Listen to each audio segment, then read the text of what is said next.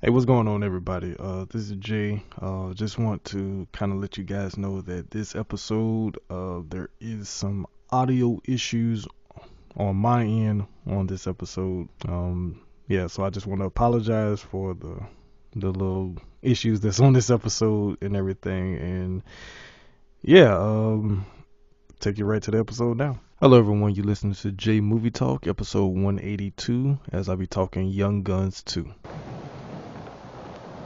Mr. Chisum, you're right. Lincoln County War is over. We just want to get out of here. Get down below. Oh, you get down below, all right, Doc. You get down below. You're Billy the Kid, too, you know. You all are.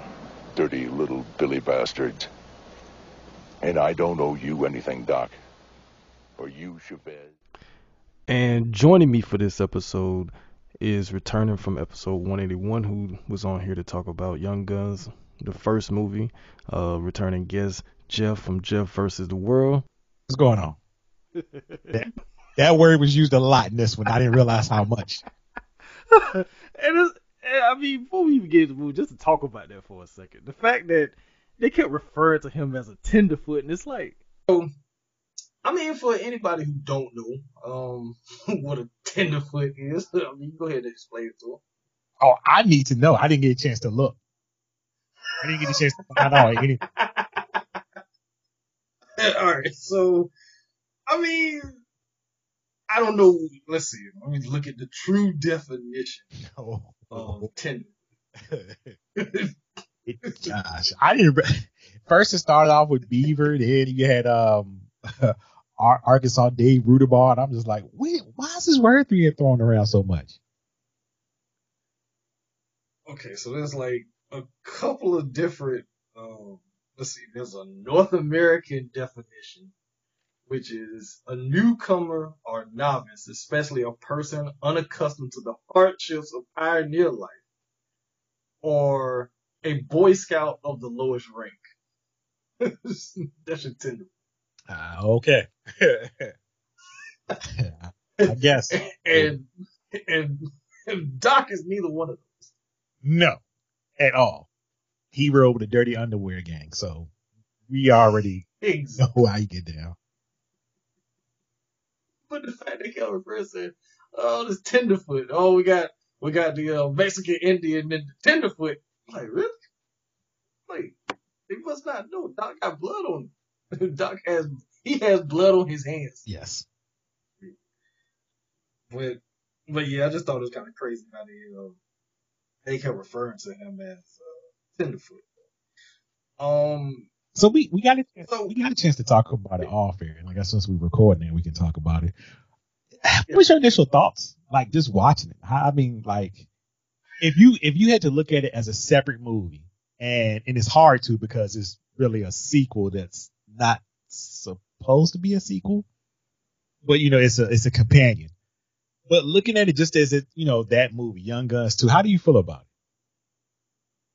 after watching it this time, it's is it's a it's a movie of where it, I guess it kind of floats into the realm of like a lot of the other movies in regards to uh, Billy the Kid, Pat Garrett, and all the people that was involved. Because for one, they tack on this whole um, bushy Bill Roberts as he he's telling the story. So in a way, you got to look at it from that point of view. For one, and when you kind of look at a lot of the other movies like Pat Garrett and Billy the Kid, uh, Chisum, and just other movies that revolve around this story, the way this one feels is like, okay, this is just a variation of what actually went on opposed to how the first movie kind of feels more like, you know, it, it, kind of made more sense where this movie is like, okay, we're trying to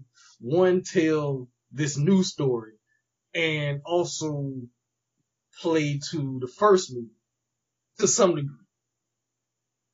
So I- the way I feel about it really is like, it's good, but I mean, if if, it was never made, I wouldn't be disappointed. you know, you know what I mean? It's I don't know. It's, it's kind of weird. So how long was the movies in between? Four years? No, it was just two. Two years. So let's see. I I'm and this is me guessing because I really didn't get a chance to do any like research like I wanted to. But let's see. A lot of these people, uh, Emilio Estevez, uh, Kiefer Sutherland, Lou Diamond Phillips, I'm gonna say were in their prime, and I guess they wanted to strike again while it was hot. Because if said it was two years, they were just like, okay, how can we make a sequel? And we know the first one made money.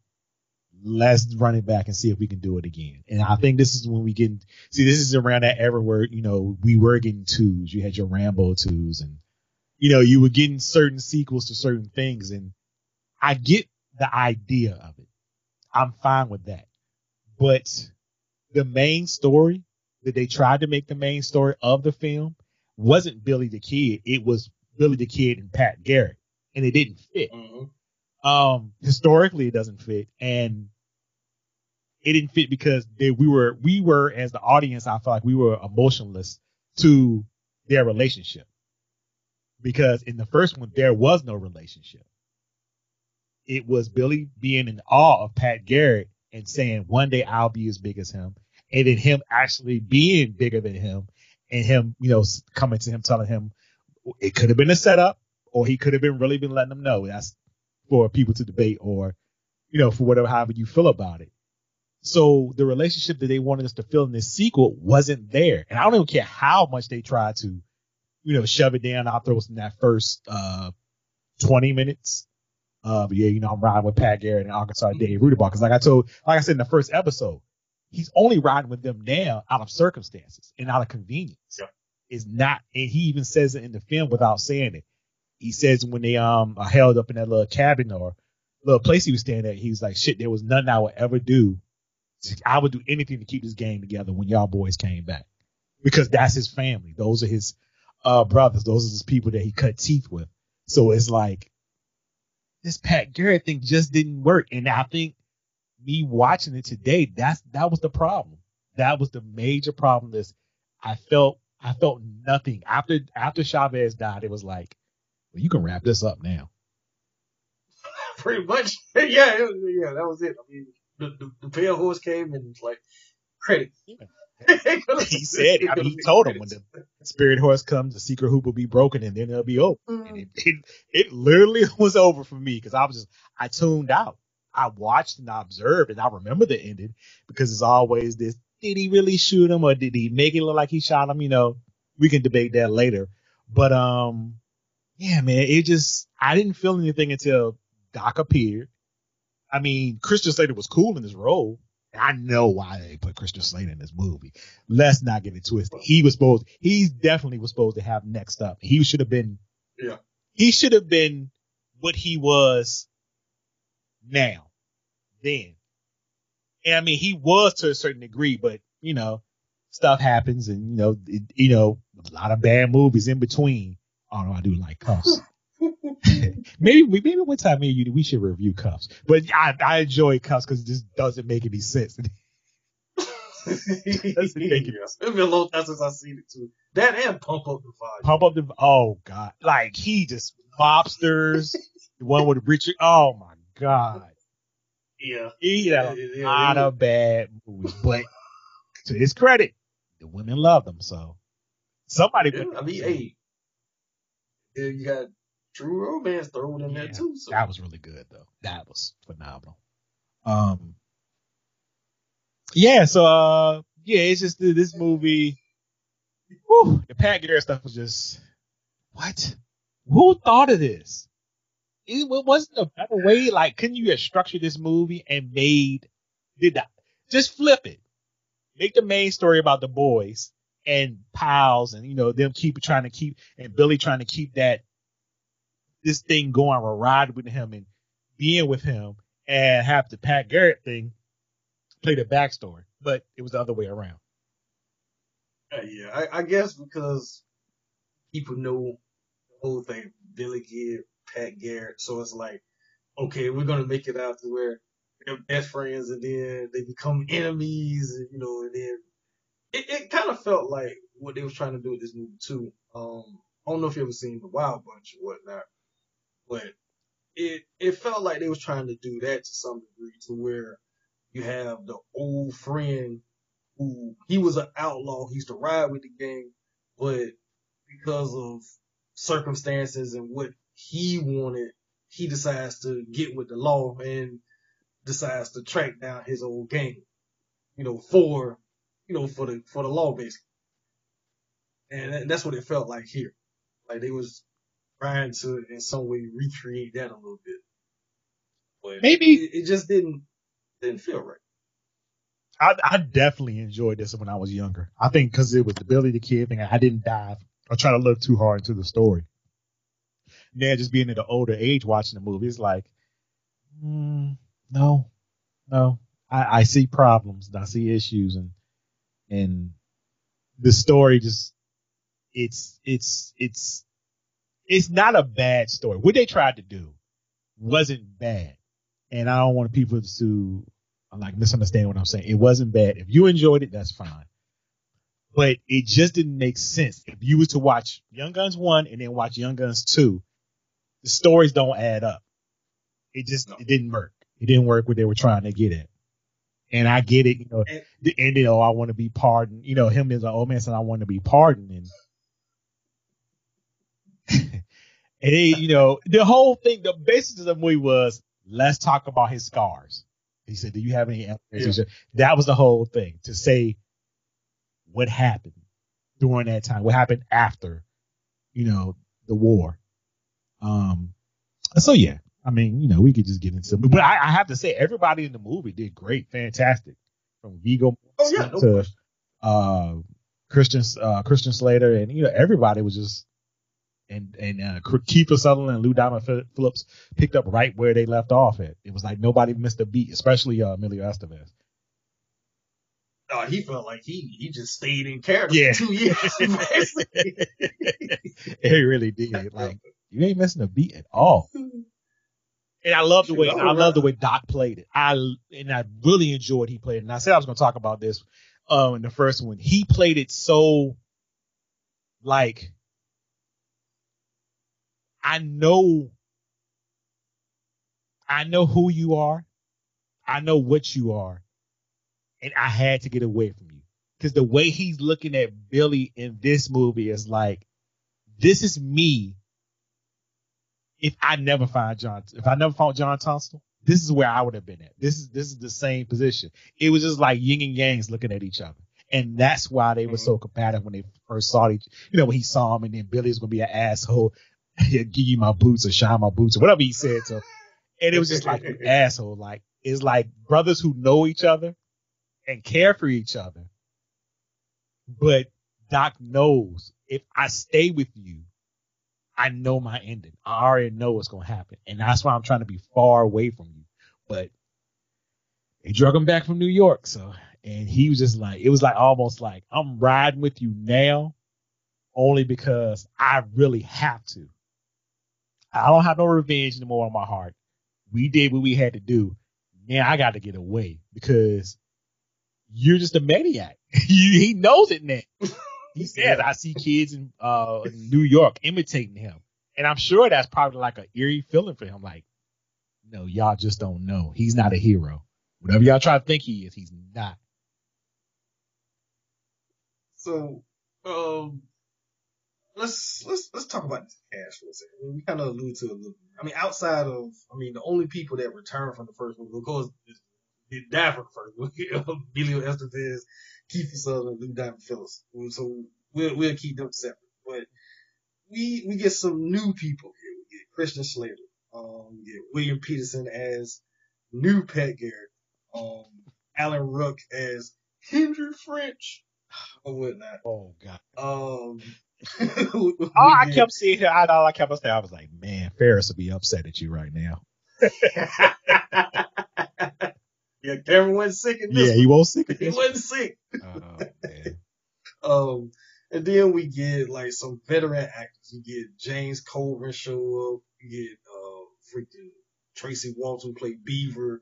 Uh, Scott Wilson, aka Herschel from The Walking Dead, as the governor, is here. Um, let's see. Bradley Whitford as the lawyer, you know, dealing with old old Bushy Bill. Mm-hmm. He's here. Viggo Mortensen looking young as hell in this movie. He shows up. Mr. Green Book Um, himself. Ugh. Yeah. I'm, I'm, I'm glad I never watched that movie because everybody pretty much says the same thing about that movie. So I'm like, nah. And last but not least, and I have to mention her, and I'm talking about Jenny Wright as Jane Greathouse. My goodness. Um, yeah.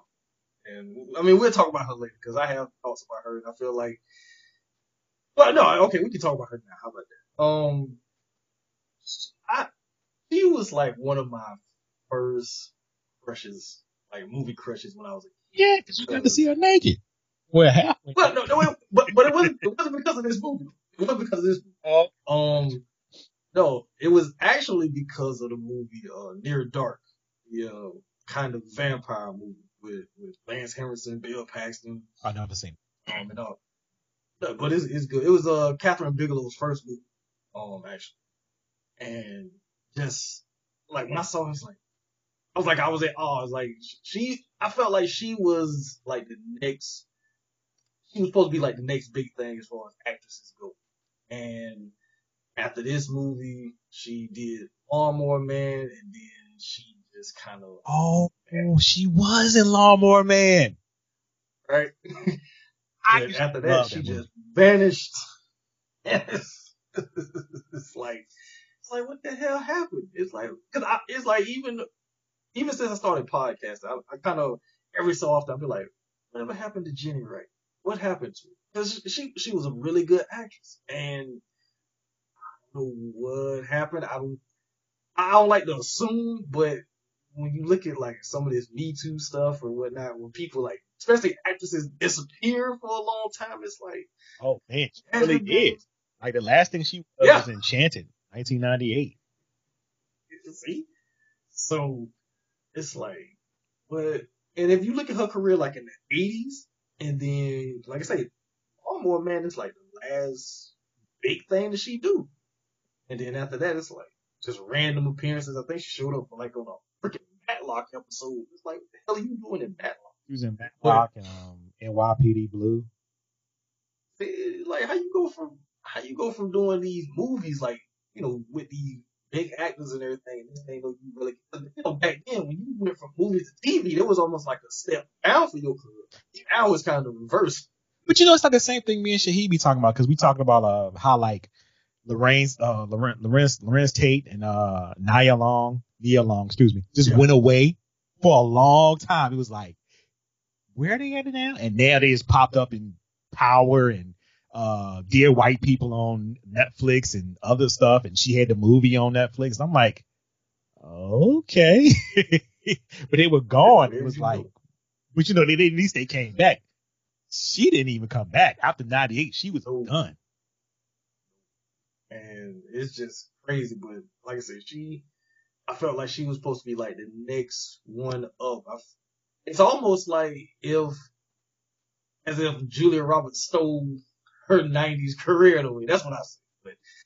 But, um, yeah, she just, she just vanished, and it's like she was, this, she was, she had so many really good performances, like in the '80s and in, in the early, early '90s, and then she just disappeared. But but yeah, um, just uh, your thoughts about like this cast and how it seems like there's a more of a variety of like young actors with older actors. But in the first movie, it was mainly about the young actors, the true young guns. Uh, the cast was fine. Um, you had a lot of people that you've seen in many, you know, a lot of other things. Um, I think,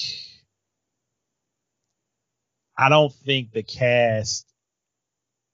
Uh, how should I say this? I don't think this cast lived up to the first cast, and it's hard to you know pick cast between each other, especially when you come going through into a sequel because it's a whole different story, it's a whole different vibe, and you know you got to take those things into account. But this one was really more focused on Billy and the gang, and everything else was just like movement around it. Nobody really stuck out. You know, you know what I'm saying? Like it was always like, okay, you got this scene. Uh, they go into a whore house. You got Jane there. Boom. Then with the governor, he had his two scenes. Boom. It was like nobody stayed. Like, I mean, you want to count Beaver. like it was like everything else was just moving around them. So, and I mean, I enjoyed Chisum. Just that little small scene he had. Oh, you'll get down low, Doc. you'll get down. He wasn't lying. he wasn't lying. And it, it, it's funny they, they had James Coburn in here because he actually played Pat Garrett in the uh, old Pat Garrett and Billy the Kid, where uh, Kris Kristofferson played Billy the Kid. He was like damn near 40 years old playing Billy the Kid, but yeah, that, but that's an interesting movie though. Um, a uh, Sam Peckinpah movie, and the way that story is told, I mean, you talking about a lot of legendary actors in that freaking movie. Um, like just Western actors that show up in that movie. Um, but yeah, I actually, I actually own that movie, and I thought about watching it like maybe after getting past Young Guns just to watch it because it's once again it's another variation of this whole story, even though in that movie it's told from Pat Garrett's point of view. He's more the main focus, where Billy is kind of like in and out of the movie and everything. But but yeah, I just thought it was interesting. They had James Coburn show up here playing the character Chisum, who in the in the old movie, uh, John Wayne plays uh, John Chisum. So there's your connection here because you know Patrick Wayne played you know Pat Garrett in the first movie. So um, but yeah, this I, I always kind of felt like this cast too. They it wasn't as close of a, of a knit as that first cast. Because even though you, you got Emilio, Lou Diamond, and Kiefer, and like like we said, they pick up exactly where they left off. But Christian Slater, he added to a bunch. He kind of feels like an outsider, and they play it like he's an outsider Mhm. in a lot of scenes. And Pat Garrett is Oh. supposed to be like, well, we know you, You're familiar with us, but you're not one of us. Yeah.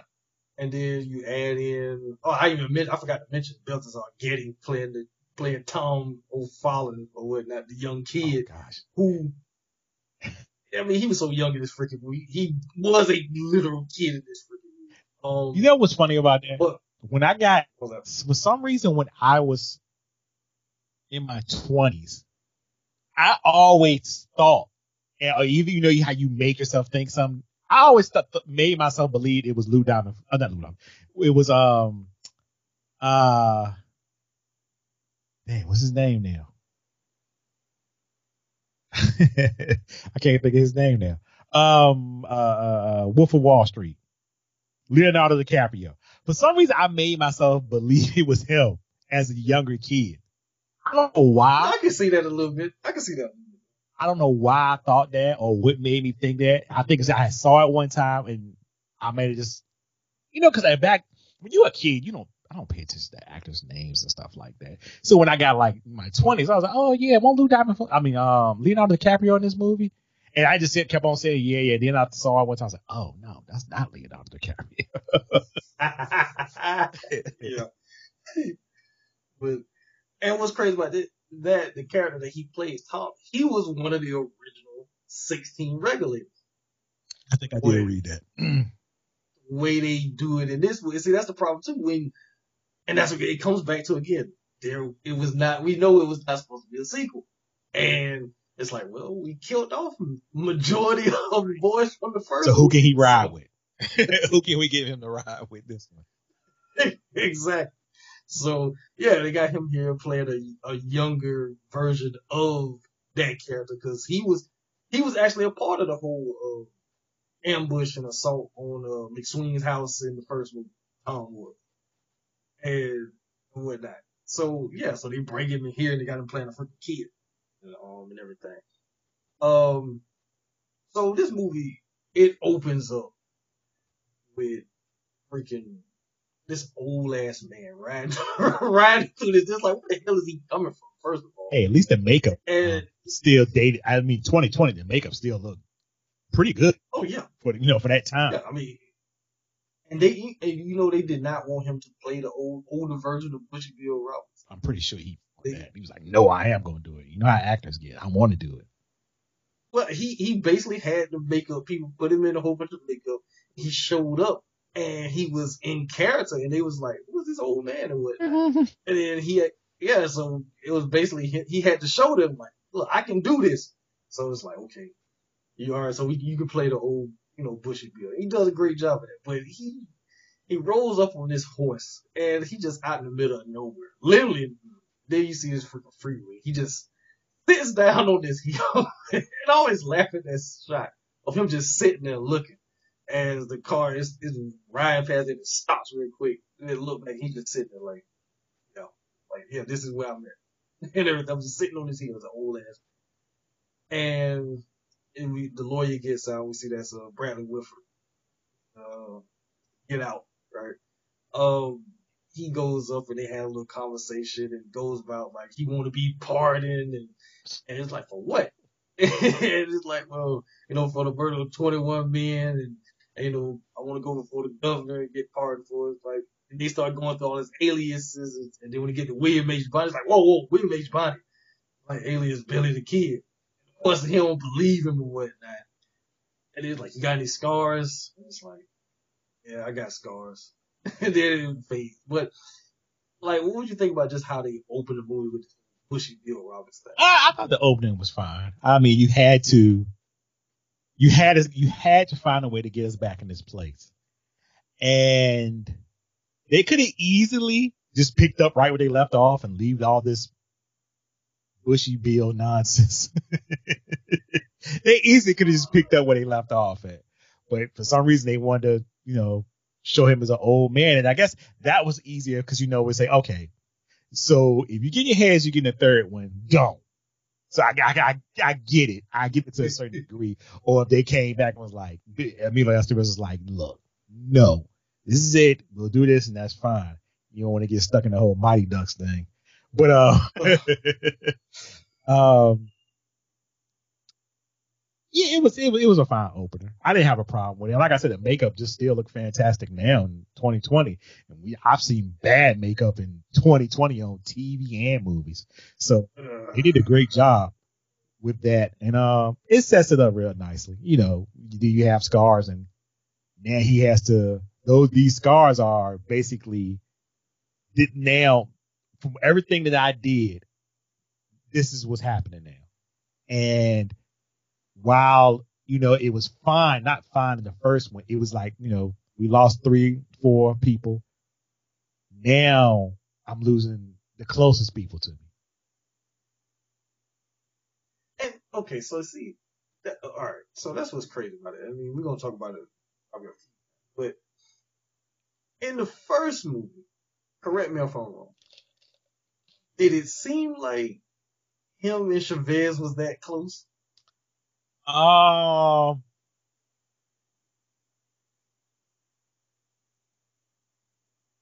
I want to say no, but it was something about, and again, remember now, a scammer can get you to do a lot of shit. yeah. Because what did what did what did Chavez say? The way is east or west. I forgot we say, and that's the way to go. And he was gonna leave. But Billy, you know, he just got that he got that gift of gab. He talked him into, you know, keep riding with me or whatever. And this one, I think is more of a thing of if anybody can get where they need to go, it's him. And I need to be with him. Or I need to ride with him. And I trust if anything, he trusts him. because he know he got his back no matter what. And that played out in this film. Um but I get what you're saying. There really was no scene or anything that we saw that would say they were close. But this one made it seem like they were close because they were the last three left. And him and Doc were more like brothers because they didn't get along.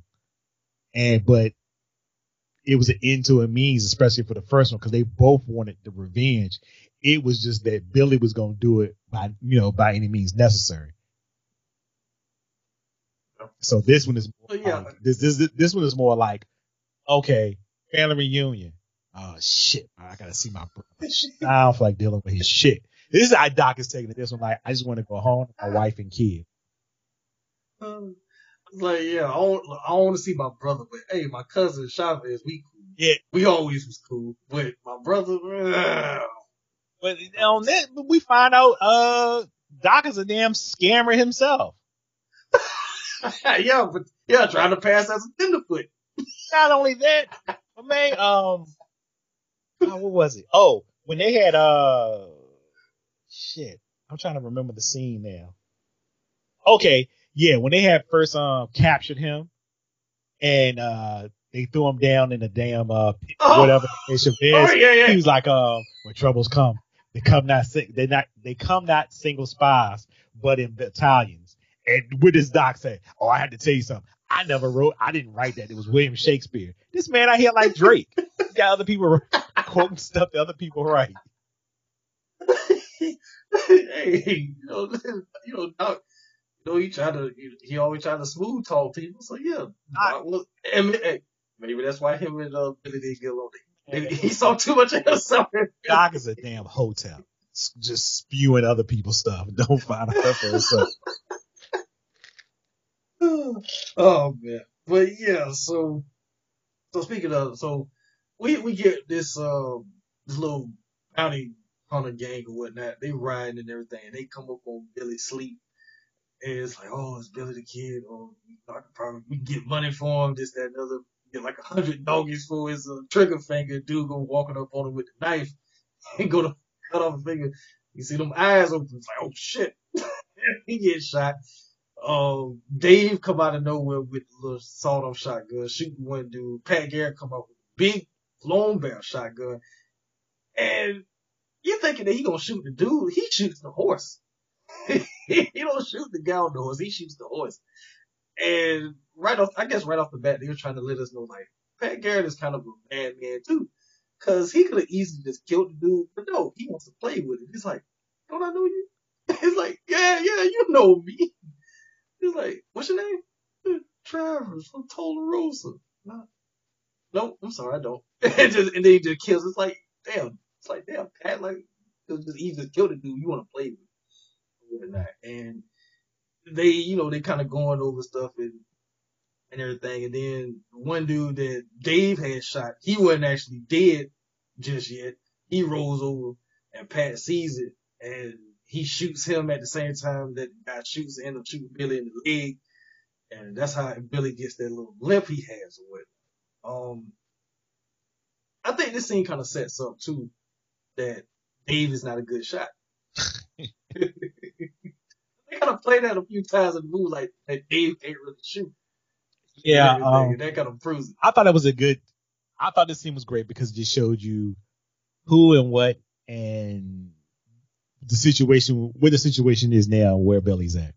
And like I've been saying, you know, this is all circumstances now. Like I need people I can trust to ride with me, um, because I can't. Um, and they play it as Pat Garrett is, is his homeboy, and uh, Arkansas Dave Rudabaugh is just he want to be Twitter famous so bad. he he Uh, he want to be he wants to be Twitter famous so bad, and Pat Garrett, but Pat Garrett doesn't show his till later. yeah, he he he waits. You know, he realized. But we'll we we gonna talk about that, especially that one scene when he go in there and have his interview basically. Um, Oh man, I'm gonna tell you something that pissed me off, but I'm gonna wait till we get there. Wait, All right.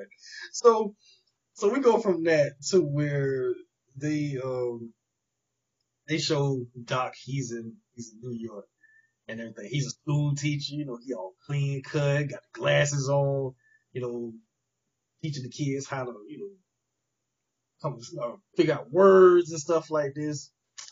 And then like having a good time with the kids. Next thing you know, these damn law people come bursting through the door with guns drawn on it, some don't move. And it's like, what the hell they thought he was gonna do? He in there with a bunch of kids. Like, what he thought he had a gun under the desk or something? Like, you gotta think about this. They pulled up all the way in New York to come get him.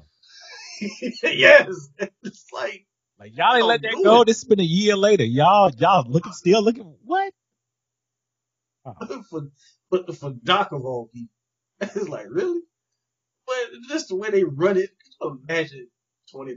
You know what? And, and it's not over yet. So it could happen. I'm surprised it ain't happened yet anyway. The, the- police just go bursting into a classroom with guns drawn on the teacher saying, "Oh, you know, teachers wanted for for whatever." And it's like y'all just run up in a classroom like that. Like y'all just don't have no type of decency. Just oh, we're gonna run up in the classroom. If you make one quick move here, we just start shooting. If some kids get shot, oh well. This type of thing. oh. But um, so yeah, they end up getting Doc and everything. Now, do you think they had him walk all the way back from New York and No. on the back of that one? I was thinking the same thing. And I'm like, ain't no way because he would have been dead. He would have died. He was damn near close when he got there. So what Yeah, I'm thinking is when they got a little bit closer, uh, they probably made him walk. Ah, there's no way they could have made him do it all the way from New York. Oh man, yeah. But it just makes you wonder, like, how how long did they have him walking? It's he was he was through.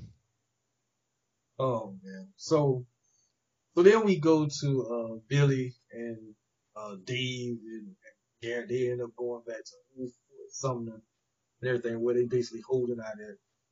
And that's when we, you know, he's Billy is celebrated by the people. He, you know, he's the true uh, fan favorite.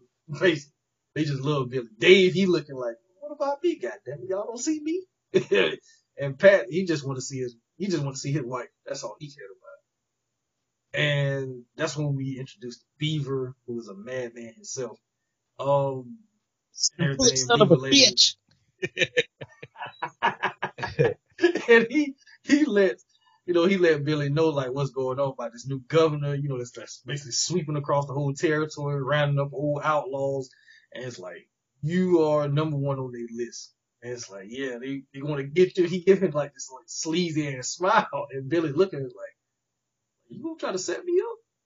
you know that's look he give him because he he do he give like the sleazy smile on him. It's like you had the chance, you probably would turn me in or whatnot, but he don't um, and everything. And that's when we introduced to uh, Tom, you know, who he don't even know who Billy the Kid is. He just walks up to the first person he see who is Dave. It's like, are you Billy the Kid?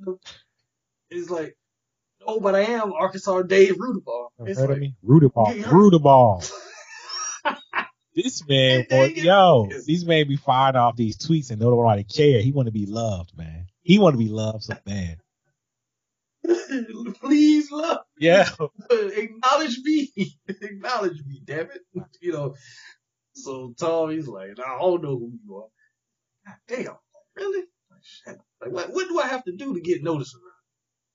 But yeah, so that's when um, you know, they sitting in there and everything, and then and, uh, we go back inside because Beaver and um Billy they talking and everything, and then Tom he comes in, and Beaver just ready to just, just pounce on this kid and just beat the hell out. It's like, the hell is wrong? Why are you attacking this kid so much? Eating out his ass. Was it ash? He's eating out his what trays? I, don't know what to, I, I know what it sounds like he said, but I I don't thought he know said ashtrays, but I know on ashtrays. He said eating out something, and I was like, "Cause the man getting scraps, man. You see how he acting out here? It's rough out here." I mean, shoot, kid dirty. He just wants some food. He looked like he was kind of sick anyway. you know, he ain't ate who knows how long, but So, he just treated the kid like trash leave him alone. Um, Come here. You want to look at me, kid? Go ahead, get a look. Yeah, showing the gunshot wound and everything. Like, that's what you want. A bit worse yet, you want to get shot in the head. What? That's what you want. Yes. like, Yeah, like Beaver, off with it. yeah you gotta go. This boy sound crazy. So Beaver go and toss him out on, on the ground and everything. While he doing that, you see some of the soldiers show up. So they quickly hide Billy and everything. Had him in a damn barrel and that he got the guns drawn in there. So it's like, even if you made a move with that, they would have shot your ass up in that damn barrel. Whatever. Um, No, people, they come in people there. had bad names in this movie. I thought Star Wars was bad. No, this is worse. Like, yeah, we're gonna get to the one dude Yeah, and he talked to out there, had him at point blank range, Oh. completely missed. Yeah, man was right in front of him and missed. He got that, he got that RoboCop aim after RoboCop got damaged and was trying to get his hand slightly to the right. Like, what the hell is that? Oh man, but yeah, so yeah, that whole thing go down. He ended up getting, yeah, so he get ambushed by the um by the gang, well not the gang, but the uh, soldiers, uh, especially after the dude Enio gonna try to run up on him, basically run up on him like he Bruce Lee or somebody in the street, and missed, and he ended up getting killed. Billy got to go running around trying to scramble out of there. Dude pulls up with a horse, jumps off the horse, have the horse run, he run, jump on the horse, and get out of it. It's like, Yeah, he had some real ones. I was. He had some real people down with him. Yeah, he did. But it's funny how when he played fighting with Pat, you know, that limp was like, oh, I can't run after you. But when bullets started flying, that, that leg was fine then. Like, yeah. See how that worked. Um, so, well, he did mention, I forgot, I know we're kind of jumping around, but when, um, Pat and him was talking and everything, Pat was telling him, like, the governor wants to, you know, wants to have a meeting with you, you know, and everything. He's like, about what? Oh, they want, want you to come in, you know, and everything, just to talk to you, want to parlay, you know, make a truce and everything. It's like Billy not trusting it, but he's, all right, well, let me go see what this is all. So he ends up going to meet with the governor, played by Hershel from Walking Dead, Scott Wilson. And I don't know, I just like this scene because when the butler dude come in, it's like, he's here, sir. It's like, who? And Billy just peeks around the corner like, hi. you know, it's like, yeah, I'm here, but I, don't, I still don't trust what's going on. Um, just like, what would you think about this? Billy's an idiot. He's an idiot. He is an idiot. I there's no way I would go there. First of all, I wouldn't go there just for I think I was a setup. Then the plan that him and the governor laid out. Nah, that shit it sounds too sketchy. It sounded sketchy. I wouldn't. But he, but he was riding with it. Yeah, I mean, That's I understood crazy. why he why he thought, but yeah, they got him.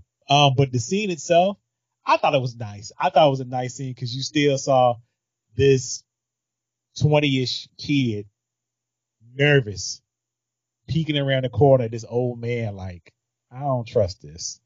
And Emilio Estevez played it so good, and you know, once he figured out was nothing going on and he could get a pardon and you know all that good stuff. I think it played out pretty well. But um, yeah, it was a nice scene. Nothing overly done. Nobody like you know what I'm saying. I think both actors played it well. Yeah. But then what comes after that is where, okay, now I got you here. Now I want to show you off to all my friends and everything. To show, do tricks for me, boy. Basically. You know he had him in there doing tricks and everything.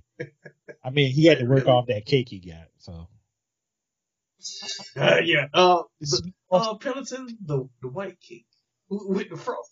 Like, don't give me that dry ass cake over there. they say Good cake. sweet frosting. Now. Okay, I see you, Billy. They said gave him the plate, and nah, I just eat it with my hand. You knew that he was gonna do that. Yeah, that's that's what he used to. Man was disgusted, by so he just looked at him like, ugh, with your hand. and he's the damn. That was great about Pendleton's damn like. Mhm. He's offended. Ugh, eating with your hands, like who does that? um. so, so yeah, he he is uh you know sitting up. Basically, he thinking, oh, he's gonna be testifying against the Murphy boys that they got in the pit, not knowing that Doc and Chavez is down in this pit. so even if let's say if, if the plan would have went how it's supposed to, he would have been basically helping kill two of his own boys. If, if it would have went the way he wanted, it, like it was supposed to, like he thought it was going to go. I mean, because that was if he would have testified against Murphy's men, I don't think he would have testified against them unless they would have brought him in there and asked questions. And he know Billy wouldn't have answered them. It would have been, no, I'm not answering that question. He would have did, you know, he wouldn't ask the question when it came to them. But I see where you're going. Yeah, they probably, you know, yeah, it was a setup. It was a setup. They, you know, and he didn't know they had hit them. So it was like they were like basically stunting almost at the goal line. like we got them all now. Like Yeah. Yeah. So, so once he realized, cause the, uh, the district attorney, he shows up, coming there all arrogant and everything. Oh, they finally got you in chains there, William Rich, William Bonney. It's like, no, I'm here to testify against the Murphy boys. It's like, you, you told some, you really think, you like, you really think that's what this is, don't you? like, the chicken's still running the coop. Okay. Like, no. Like, the governor, no, he, he he's out of here. Like, he- we got you now. And everything. And he look out the window and the governor just look back at him like, yeah, I got you. you know, technique, basically. And oh, he gets pissed. But in true Billy fashion, he know how to get himself out of situations. Because what he say, his hands are too, he got big Wrist wrists, but he got small hands. yeah, he's, he's gotten me out of more situations than I can remember. He ends up pulling them chains off and he goes sneaking up out of there while he on the roof. That's when he find out that Chavez and uh, Doc is down in the pit. And he end up spitting on uh, Bob's hat and whatnot. They even got shit on him and whatnot. They leave. And then later that night, doggone posse shows up. You know, they come in there and everything. And, and Doc, he's, you mean the clan? and see, that's what. Say again? you mean the clan? That's absolutely that was supposed to be the clan. Nobody gonna tell me. Yeah, yeah, yeah. There's the claim. Uh, basically, it's the other part of uh, Big Daddy's crew from uh, Django. They show up. They deal with the uh the the whites. Yeah, right. And, deal and, with the and, they- the bags over their heads. Actually, they can see through them. Uh, like Big Daddy can't see through the bags over their head. But anyway, um, so they roll up and they play like, "Oh, stop! No, we, no, don't do anything." Yeah. It's like basically turning their backs. Pretty much. What the And, and Doc, he he tried to. It's, but once again, going back to Doc being a like I say, Doc being a scammer because it's like, Nah, Doc, being an old hoe on this one. I, I gotta tell you, I, I'm a teacher in New York. I have a family. I I, I, I didn't do anything. I'm a school teacher in New York. hey, Doc, how's your drawers? like, Billy? Like, like well, damn, Billy, how many boys you got around with? He's like, the real lynch mob. yeah, the real lynch mob. Boy, they whew, got out of there as best as they could. and then, once again, Dave can't shoot.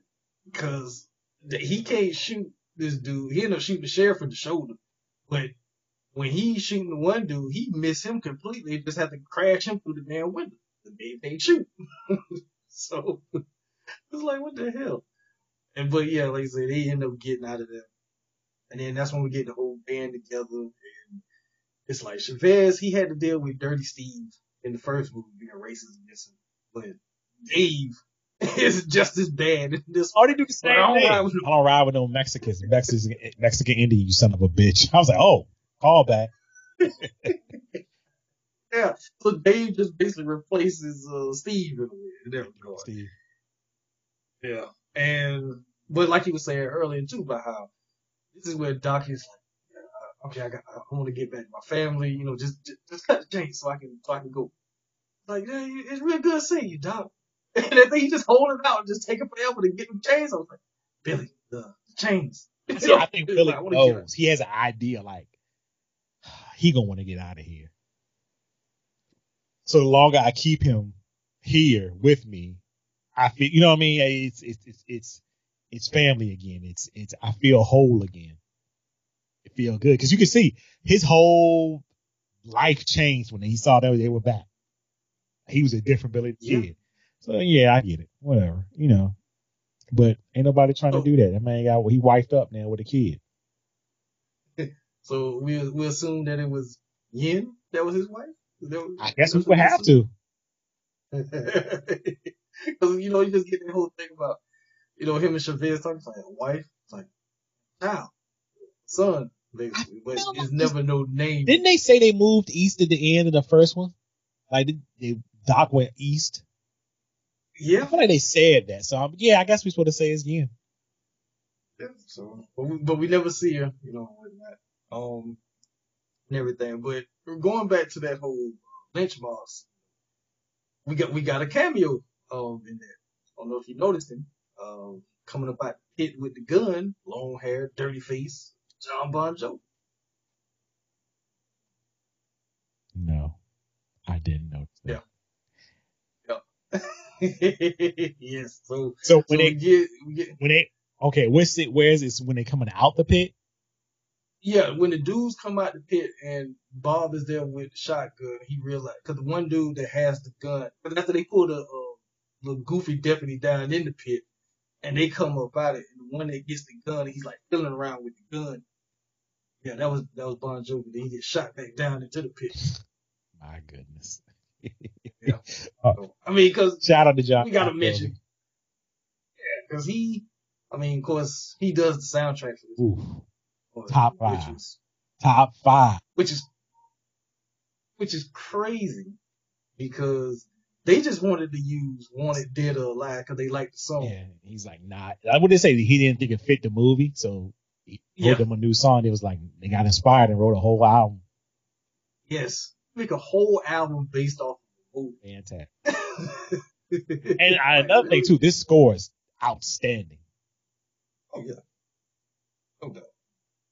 Just to come up, just be like, I don't think that song fits, but hey, what I do is I write you a song for you. Oh, now I'm inspired. I, I do a whole album A whole that's inspired album. by the movie. So, so for anyone who's thinking Jay Z was not the first one to do that. Jay Z was not the first one to do that with American Gangster album. He was not the first. But yeah, so Bon Jovi does the soundtrack. Then he shows up in the movie. too. I mean, it's not as a cool, it's not a slow motion, you know, death cameo like Tom Cruise in the first one, but it's still decent.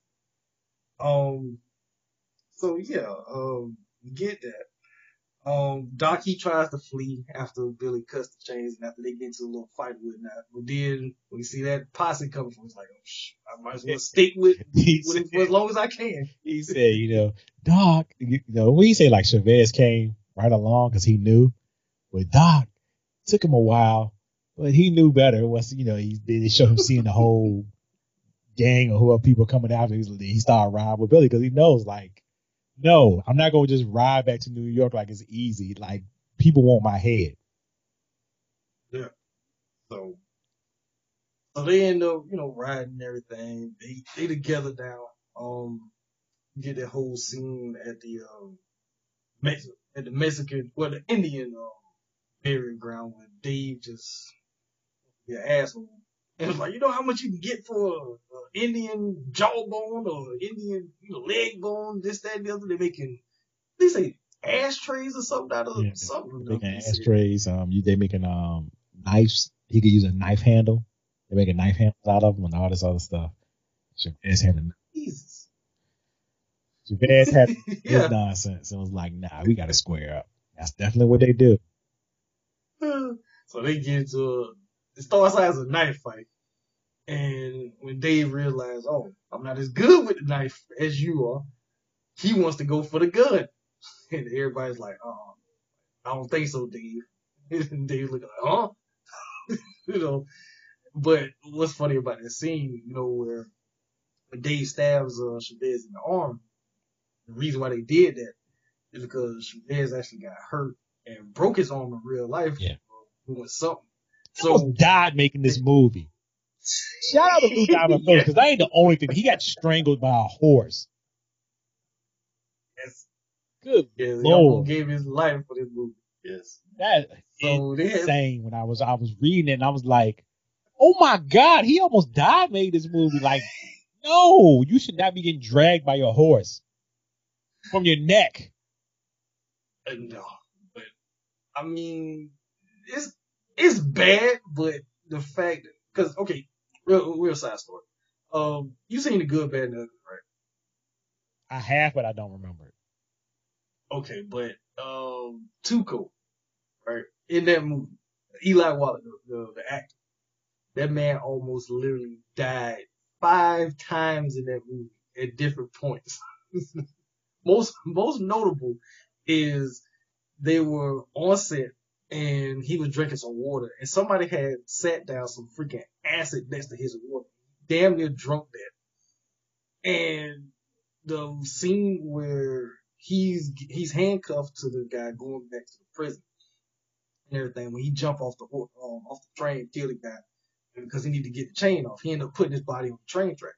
Well, he's laying there because in old trains they had those steps, metal steps, and it was like if he would have lifted his head up at any point when that train was coming by, he would have got decapitated. and it's like My goodness. they, they was doing a lot of crazy stuff back then. And it still continues on now. I mean, we, we saw what happened to Tom Cruise jumping from building to building, breaking the damn. He's a madman. We ain't talking about he is a madman. And I gotta I gotta find out proof. I don't know if you heard me and Shahid uh, talk about this. Do you think they let him fly the uh, jets for Top Gun, the sequel?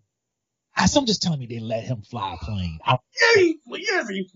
I, I'm under this notion that Tom Cruise wants to die on film. I'm coming to the conclusion that he wants to die on film. And it's like the older he gets, the more daredevil he gets. And it's like, like, okay, yeah, because. What? Save him from himself. he wants to wants to film he wants to film the movie in space. He wants to film a movie in space. Like what? Like what are you talking about? But yeah, he I mean after he did that scene in uh, Mission Impossible 2 on the damn uh, mountain and everything where he just hanging there because he really did that. They filmed that after the movie was already over because it was like, well, he died. At least we got the movie in the bag. But it's like after that, it's Which Mission Impossible? the second one. Uh, that opening scene No, no, no, no. where he's a rock climbing. That's really him. Yeah. Stop. He he he did that whole stunt himself, and they filmed that after they finished filming the entire movie because it was like if he if he dies, It's on know, exactly. So we'll film it. Oh it. my god, that just He dies. that makes that scene more and more great. for me. Yeah, I'm gonna mess with Shahid later. yeah, see? And it's like ever since then, it's like he tries to. It's like he's been trying to find ways to kill himself on film. I think. I don't think it's just going to kill itself. I just think you know that whole Scientology. I can do, I whatever I put my mind to, I can do it. That whole nonsense. he, he needs to stop. You do realize he pushes 60. He might, he might not look it so much, but he is pushing 60. He needs to Mhm. stop. Yeah. Uh, I ain't gonna argue with you there. You ain't getting no younger, and I don't care how much thinking you do. I, may be sixty, but I can move like I'm twenty. All right. no, you know you can't. No, you can't, Tom. But anyway, oh, back, back to uh. So, um, so after all of that, um, they get back to Beaver's Tavern because it's funny how they spend a lot of time in freaking Beaver's Tavern and everything. So they all getting situated, and they was like, "Well, we need some more boys, you know, in the gang." So you get uh, the introduction of uh, Alan Ruck, old Cameron from Ferris Bueller. He shows up. Henry French, you know, he just want to you know, ride with the boys, you know, because his farm was taken and this, that, and the other. And you know, Dave like, well, so why you want to join my gang? You know, and everything. And Billy ain't letting, ain't, he, he not bothered by that, right? Because that's kind of a running joke between the two of them about it being Dave gang and stuff like that. And you know, he going on and on about it or not. And then Pat, he looking like this is he basically like Tom Brady with New England Patriots. He looks at this roster like, yeah, um, yeah, I'm out. like I, I don't, I'm going to Tampa. This, this is not the roster I signed up for.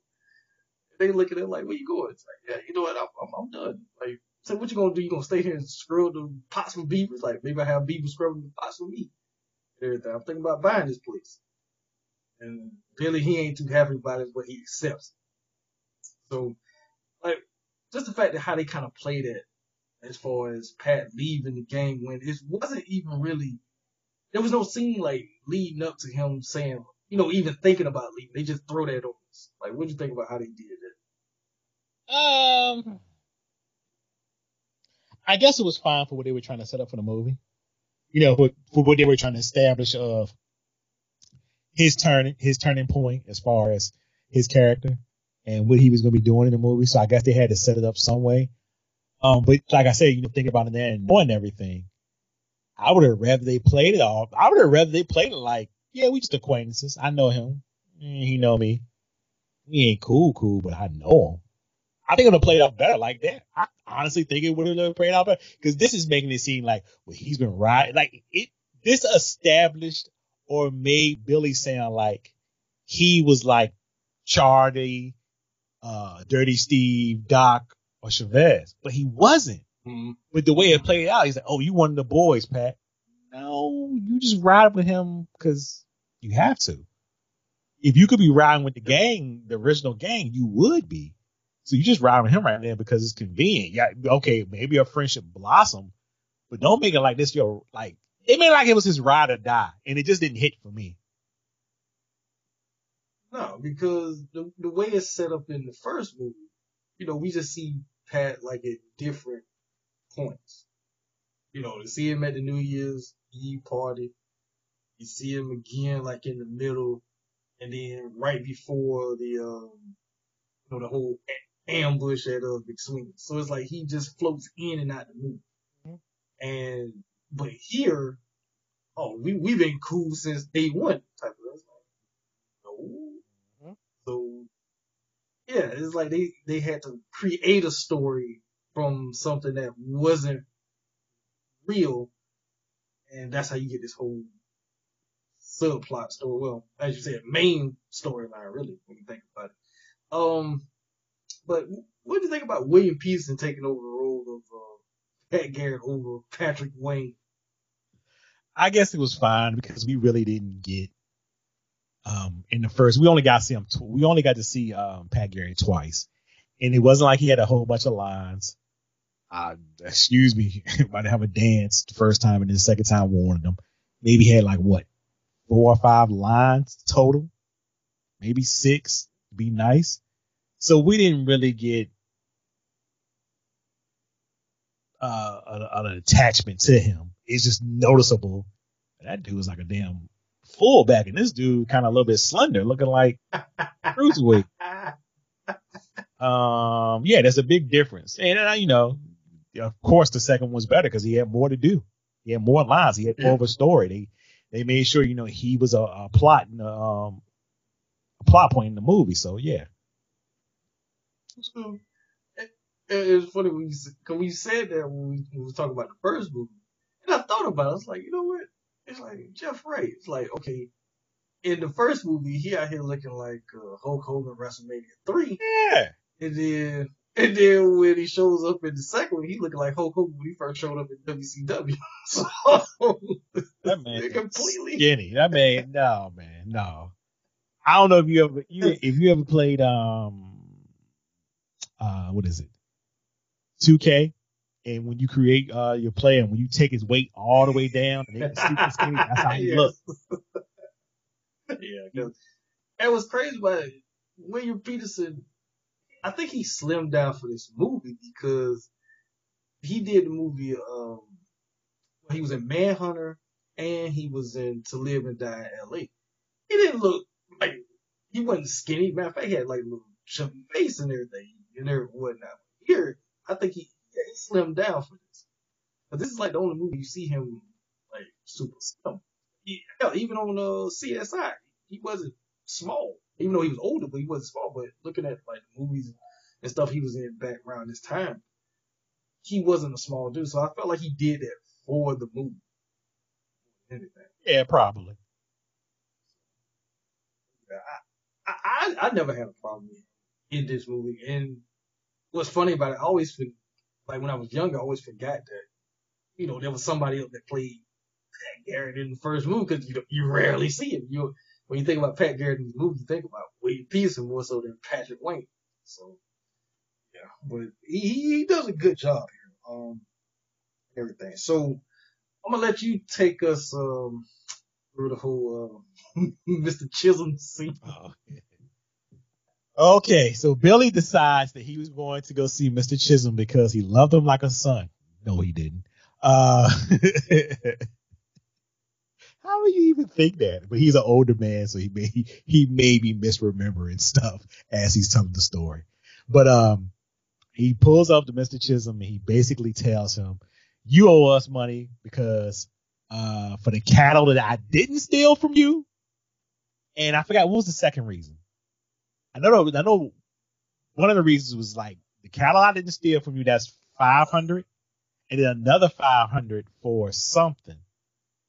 I can't. Yeah, I, uh, it was something. I can't remember what it was. And basically, Chisum said, "Fuck off! I'm not giving you anything. I don't like you. I don't like you or whatever." And then Doc tried to throw his two cents in. We're just trying to get below. Oh, Doc, you'll get below. You will get. Then motherfucking um Cameron from Ferris Bueller had something to say. You took a lot of farms, Mister Chisum, and as long as Billy Key's taking something back, I'm with him.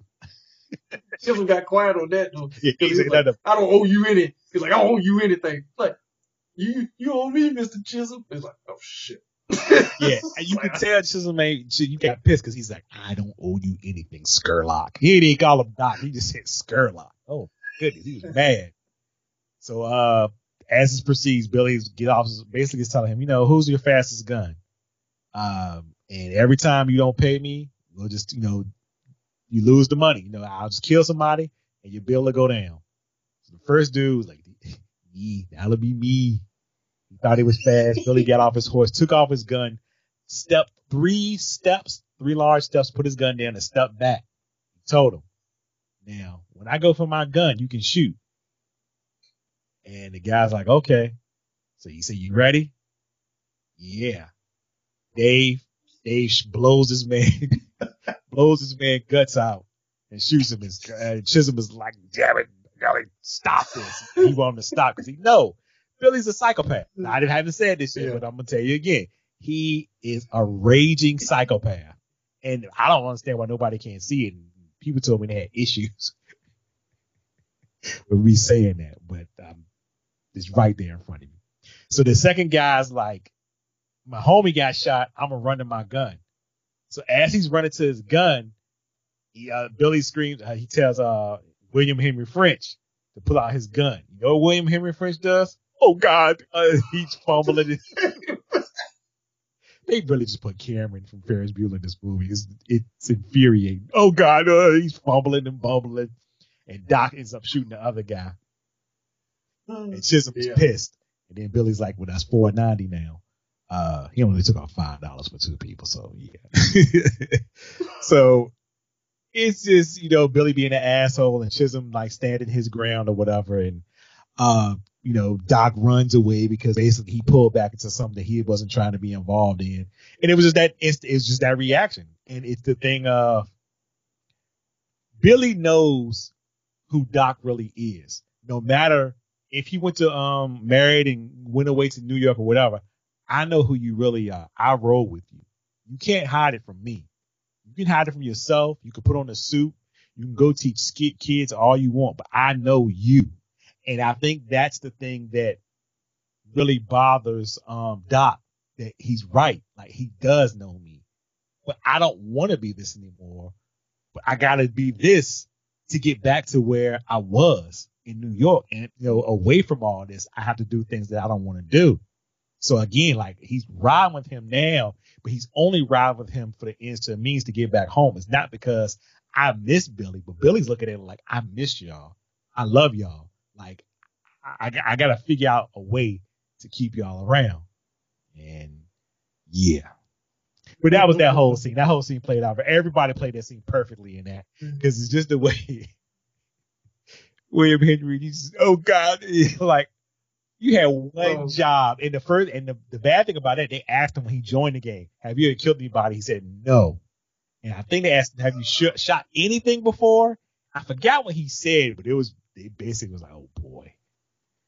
yeah, and, and that's why that's why uh, Pat was like, you know what, I'm out. Yeah, I'm gonna this one out, play because your team looking weak.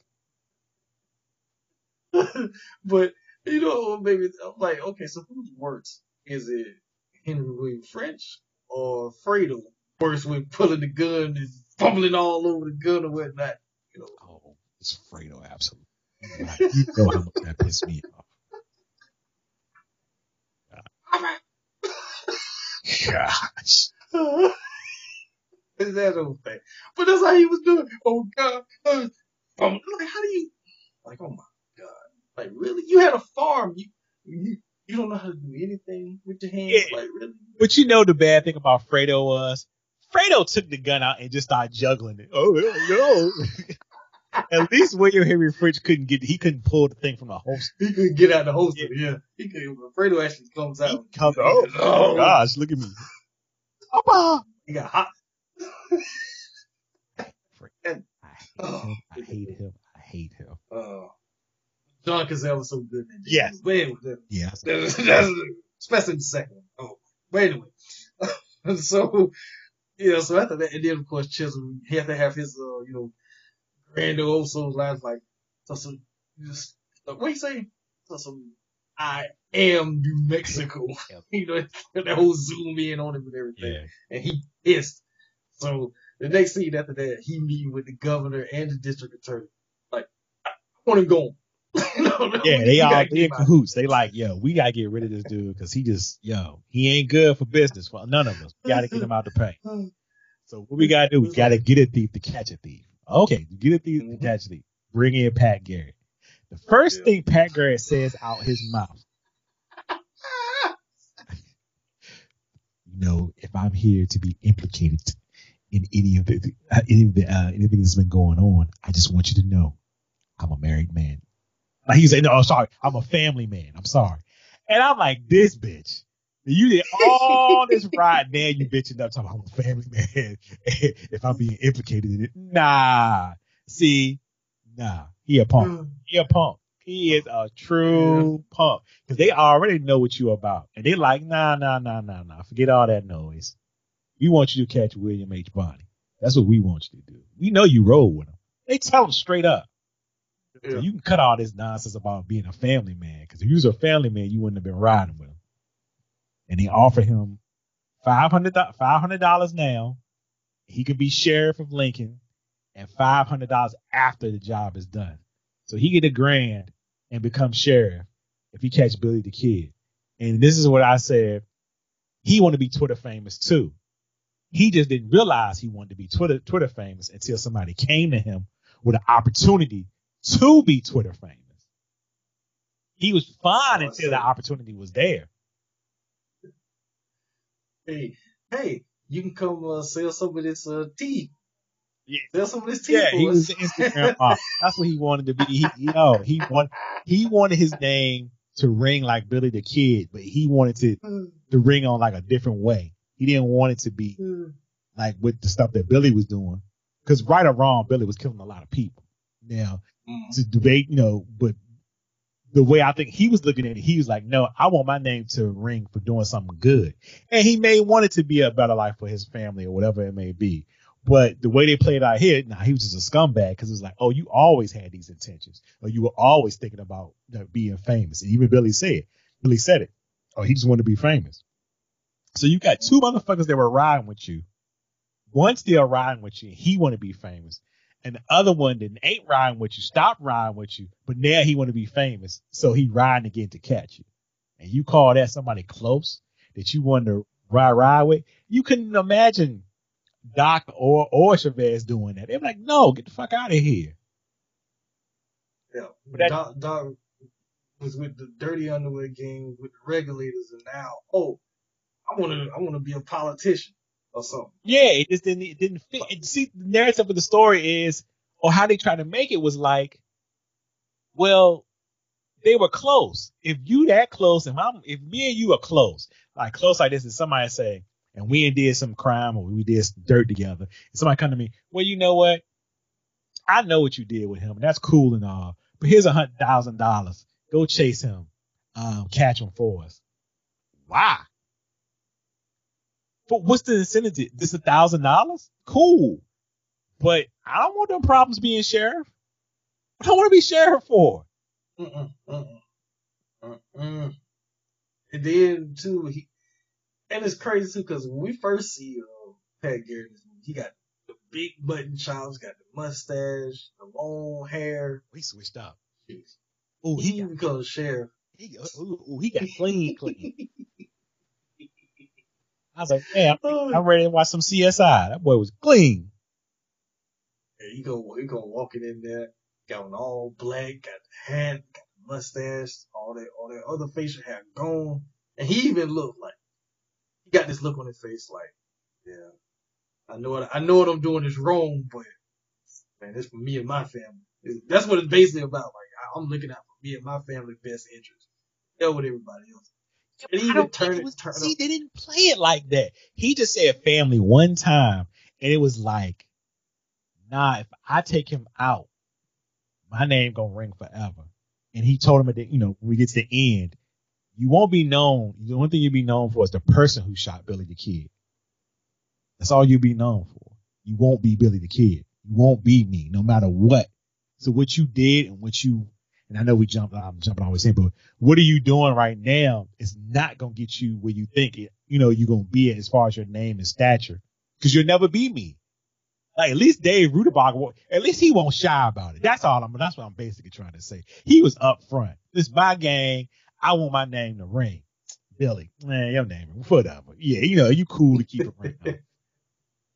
but it was like, yeah, you, nah, Pat Garrett, Pat Garrett had some motives that he just wasn't talking about. Yeah. He was plotting. Yeah. It was like, I gotta find a way to make my own. And cause he was fine just running the restaurant. Oh, you will know my name. Open up my restaurant. You'll say Garrett's up there. Oh, okay. Thousand dollars is all it took. I mean, I know it's a lot of money back then. Because the way that newspaper dude got that 20, I'm like, damn, he had like, that's a hundred dollar bill in front of his face. like he never seen a 20 before. Hey, like he was sad. He was like, oh shit, look at this. I ain't never seen a 20 before. Give me a whole new printing press, everything. This his new machine. but um, but yeah, but Pat he, so he basically turns heel basically, and he even knew because the townspeople looking like you a sucker. Yeah, you. Yeah, they they looking. they give that look and he even know that he quickly go inside or whatnot. That's when he go talking to the um, newspaper man, who clearly should not have been out there, but we know why he was out there. He was out. He was out west because someone to Doc Holliday. He's a longer. Oh, and that right? Yeah. I'm trying to save my one good young. exactly right. And, it, but it's funny, he still got that, that wholehearted New York accent because he's like, like you want me to ride on the horse? Really? like, well, how the hell did you get out there? I guess you just came out on a wagon or whatnot. And since then, you just stayed inside the damn newspaper place. But he wanted him to ride along with him to document everything so people would know the true story of what's going on. It's like, really, really, Pat, you you trying to tell your version of the story more so than anything. But under the guise that is the true story.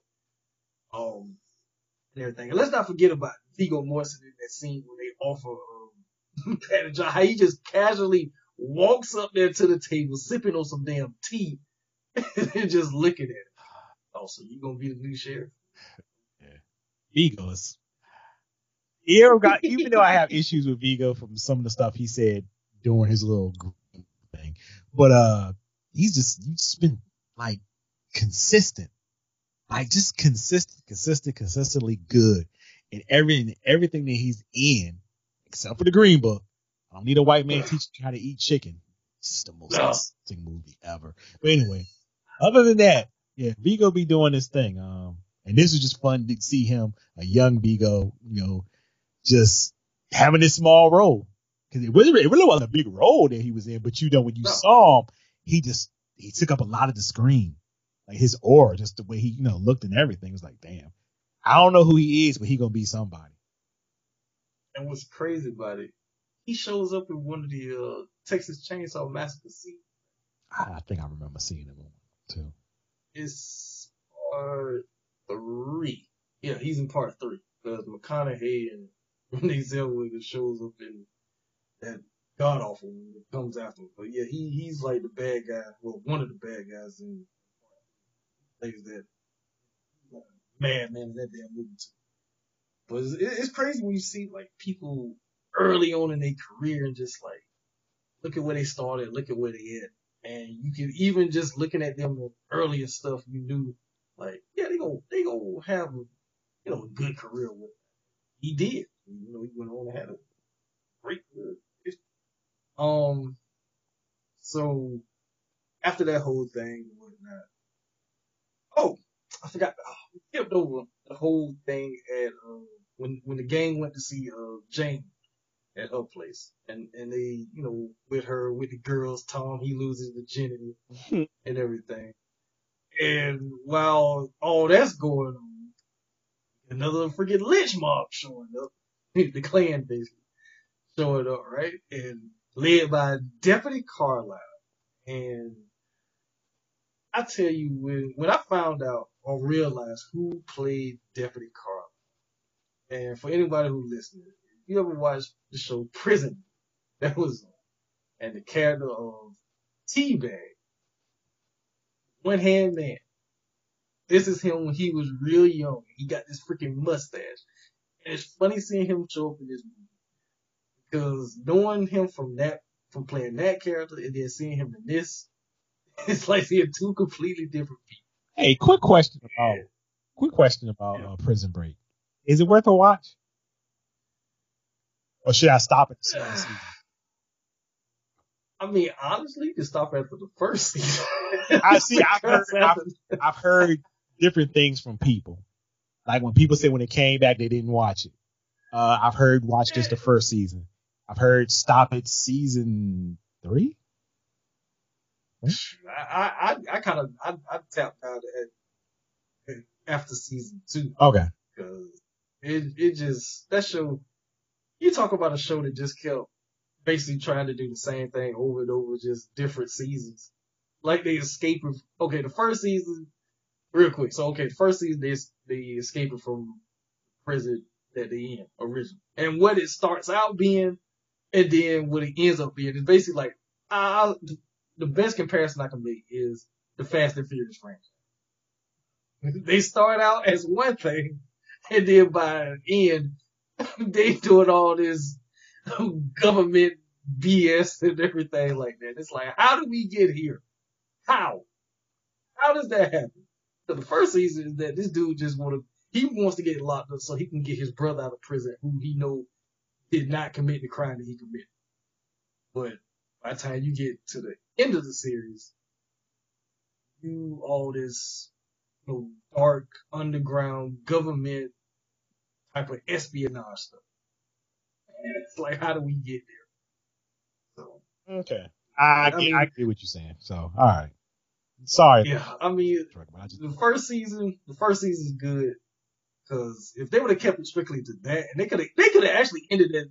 If it would have just went one season and ended with that, that would have that would have been perfect. and that's what I've been, that's, that's what the consensus has been like. If this was like a one season thing and it wasn't like money involved and, you know, time, you know, you know, you get ratings off of it and, you know, come back for a second season. We could put you at a certain day and get all these ratings. You know how that stuff play together. So, yeah.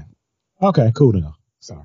but but yeah, so the dude that played T-Man, he plays uh, Deputy Carlisle. Basically, they just showed up and they want you know they want Billy the Kid and the gang and everything. So Carlisle's like, let me go ahead. and I'm gonna talk talk to them and see if we can we can do this in a peaceful and civilized manner, opposed to y'all just going in there, you know, burning down the place basically, or getting to a big shootout. So he goes inside. He walks in, everybody just sitting all chill like. Uh, Henry over on the couch, Doc he chilling, uh, Tom he had because they don't want, want people to know that Tom is even part of the game, which I thought was smart. Yeah, he's 14. Um, Billy ain't, he's a psychopath. He ain't. He, yeah, he, he, he got some stuff. yeah, he got some least. kind of sense. right. Not too much because he still got him riding with him, but yeah. Yeah, right. So, well, they- he, he needed some bodies, right? But anyway, so, so, you know, they sitting at the table and Carlisle looking like, okay, uh, this is not what I was expecting. It's like, um, who is the leader of this, uh, here game? It's like, That would be and Billy pulls out the paper. That would be me. Arkansas Dave Rudabaugh. you are not. I am too. Are not. Uh, no, gentlemen. You know, like, I don't have time. Like, so Carlisle go to this whole politician role of trying to like, you know, ease the tension between both sides. And it's like, you know, the people out there, they want, you know, you know, you guys and everything. Say, but I understand that you have a Indian uh, part, of your. It's like a Mexican Indian. Yep, Chavez. Chavez looking like, ain't this about a bitch? You know, type of thing. Why me? right? That type of thing. It's like, well, if you give him to me, and I will give him them, and that will appease the mob, and then everything will be good. So they like, oh, okay. So it's like, okay, well, that's what we'll do. Like, so give me your, so no, uh, Billy, he walks over to shop it's like, give me your hat. I mean, give him the hat. Walk over to, uh, Carlisle. Sir, give me your hat. It's like, uh, I don't understand, uh, the significance of, uh, about the hats and everything. Like, give me the hat. give him the hat. He put on, put Chavez hat on. It's like, oh, well, we're gonna give him the Indian. Say, but you you obviously don't understand the meaning of pals. but he do at the last second when they put Chavez, um, basically his, um, blanket and everything on to put the hat. And then they send Carlisle out pretending to be, uh, like Chavez, like they're gonna come out in a blaze of glory. Billy shoots off one shot, they end up lighting the hell out of the damn deputy. Kill him, walk up, oh my god, that's Deputy Carlisle. and he dipped. Everybody just dipped. yeah. And then you get the voiceover of uh, Bushy B. It's like, yeah, they tried to pin that one on me too. Say, but I ain't fired one shot.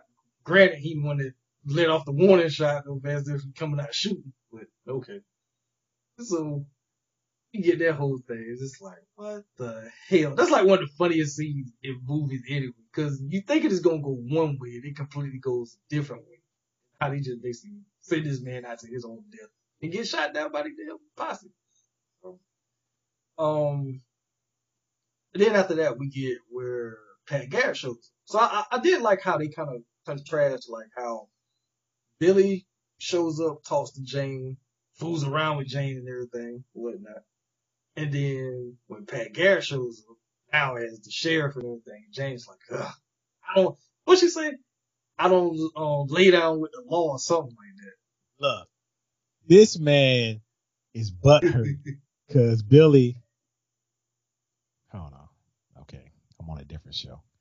This man is upset because um, Billy's laying down with her, and he's asking like all the simp questions. He's a true simp.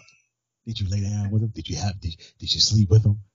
Like, bro, if y'all were doing threesomes back in the day, of course she slept with him. You know what I mean? Like, why are you asking that? Well, I don't lay down with whores anymore. Like, oh, but you asked the question. So she said, nah, because I was thinking about you. You know what I'm saying? Like, nah, he a true simp. Pat Garrett a simp. yeah, true definition. He takes over. He takes over for Doc. Yeah, he count bodies. He count her bodies. Did you lay down with him? Like, what you worrying about it for? She probably laid down with somebody else. Does it matter? Like, you, you know, she a working woman. What are you, what are you doing right now? Oh, you lay, like, it's like they're trying to play it like I don't like Billy anymore. You know what I'm saying? Like, oh, you yeah. lay down with him. Ugh, I, I don't want anything to do with you. But you were having threesomes. I remember they even just said it. Y'all remember that night we stayed up and tore the. Uh, yeah, come on, man. And you answer some silly question like that. that Garrett, trash. So he get pissed and he decides to burn burn down the damn place. And she started going off on her. She unpinned her hair, everything. They all go outside, and then you all you see is some boots step into frame, and she come down the steps butt naked, and, and gets on that bus and say, "White Oaks, y'all can kiss my ass," and it rides off. Mm-hmm. Like that has to be, that has to be the best exit of anybody with that. But and I don't think that was actually her. In the, oh, no. at least from the shot from behind. Yeah, no. So, yeah. Now, I mean, of course, that was her horse, but from behind, I don't, I don't think that was her. But um, but yeah, I always kind of laugh at that scene because yeah, it's like, what are you doing, Pat? Like, now you basically trying to disassociate yourself from your own past. Yeah, like, Like, I get it. Okay, if you saying you're a family, okay, I'm cool. You're a family man, ain't gonna knock you for that. But the way he came at her was like, you slept with him tonight? I don't want nothing to do with you. Like you counted my bodies, but when it was all of us together, you had no problems with it. But now you got a now you got on a badge, so you're a whole different person going after your homeboy. Like, yeah, whatever. This movie, this, this, uh, this. The more I talk about this movie, just. Uh, I'm saying, yeah, I know, I know. So, so after that, I mean, Billy and the gang, they basically, you know, they ride and they go through this little, was it batshit town or something? Whatever this little shanky town was. oh yeah. And everything. And, you know, they kind of make jokes about that. But then, not too far behind them, so they see Garrett and his crew right there. So they got to take off and everything. And they get chased through this um, canyon or whatnot. Chavez, he kind of takes a detour. You know, he takes out a couple of people whatnot. And they end up stopping at this, uh, like, cliff or whatnot that's going like a steep hill, basically. Hmm. They all stop. Chavez, he just stubborn. He thought like, that's say, that's say. And he continues to go. They flip all down the damn hill and whatnot. And it's like, the, the horses, even, even Pat, so it's like, damn horses as crazy as they are. and everything, they go flipping down this hill. And somehow, uh, Dave lose his horse. I forgot exactly. No, I think his horse got shot. Cause he ended up with, cause Chavez had to go back and get it and everything. So it's funny, the person that you've been talking all this trash about, you get into Mhm. a damn knife fight with, is the same dude you gotta save your life. Same thing. with- Same thing with Dirty Steve on it. Yeah, yeah, pretty much. It's the same, right? So, so they gonna get back together and Dave he asks, like, what does that say? What does that mean? What does it mean? Said, It's an old ancient word. It means stop. Oh shit. We always scream Really? that shit. so, so they end up getting away, but they get away for a little bit. And this part is always kind of weird to me because it's like, is there like a like a fork in the road somewhere that they was able Yeah. to go around? Because didn't make sense. Pat was like, "We got time," and Viggo like, "What do you mean? You trying to let them get away? Like, what's up with you, bro?" And he's trying to tell her, like, I know what he's doing. Like, he knows the way Billy moves, and because Yeah. he's rolled with him for so long, he knows him. And basically, don't fucking think of this is what I just noticed about this movie. Billy kept going in a fucking circle the whole damn movie. It didn't hit me until I watched it because I was like, why the fuck they keep getting back at Beaver's place? That's what I kept on just trying to figure. Like, they were going in the whole damn circle. Because it was always like Billy would get to a certain point and they turn around. Mhm. It's like he never really wanted to get away. Yeah. Like he, he didn't want to be chased out. If he was going to leave, it was going to be on his own terms. So, so, um, cause the running joke too was like, you could tell like him and Tom had started getting close cause he was always making jokes with Tom and stuff like Yeah. this. And it's like, he, I guess he saw like maybe himself in Tom a little bit. So they kind of joking their things like getting up the hill or whatnot. And they looking, it's like, hey Tom, look at that horizon and everything. And lo and behold, coming from in front of them is Garrett and his crew. And this is where freaking Tom gets shot because okay, all you see is freaking shadows and silhouettes because the sun is in your eyes, and you just start shooting. You don't know who you shooting, and all you notice is that somebody gets shot, somebody fall off the horse, and it ain't Billy, you know what not. And then they go up there and they see that it's Tom. He bleeding. I got blood all over him. And Viggo being an asshole, talking about medicine, son. Damn. Really? Like, that's kind of cool, but whatever. And Pat, he seems to be a little bit remorseful for what he done did, but at the same time, it's like, did he shoot Tom on purpose to not shoot Billy? Did he see? Because we seeing it from one way, but we don't know how No, I, Garrett was. I think that was the way the scene played out was he thought he really did get Billy because once he let the shot, he's like, I got him. So he was really thinking he shot Billy. I think he know Tom. I think he knew somebody else was there, but he really actually thought he got Billy. Cause that's why he was looking like that, like, damn, I just killed a kid. Yeah. But the reason why I say that, because what happens later on when they got him pinned down in the little shack or whatnot, and because Viggo even asked, like, what are you doing? I had him. And it's like, yeah, you, you shot over his head so he would duck so Viggo wouldn't have shot him. But Viggo did have him, like, dead to right. Well, I guess after shooting the boy, he's like, yeah, it's been too much death. So I don't want, if we can capture him alive, I'd rather do that than kill him. I think that was Yeah. the thing. Okay. Okay. So, so yeah, they get out of there. They all, you know, they kind of pissed about um, well, Tom getting killed because they held up in that shack and everything. And this is when, when your boy Doc, like, uh, all right, uh, this, this is too much now. Kid that got killed. Yeah, I was riding with you for for a time, but yeah, I, I got to go. Doc goes to go out that door. Well, no, before he goes no, this is when Oh, Billy okay. uh bears his soul. You know, when you boys came back, it was nothing I wouldn't do to keep this gang together. So he's telling them like, when y'all came back, y'all, you know, I missed y'all so much. I, I I'll make up a lie, and the whole Mexican, uh, whatever he called the thing, is a Mexican.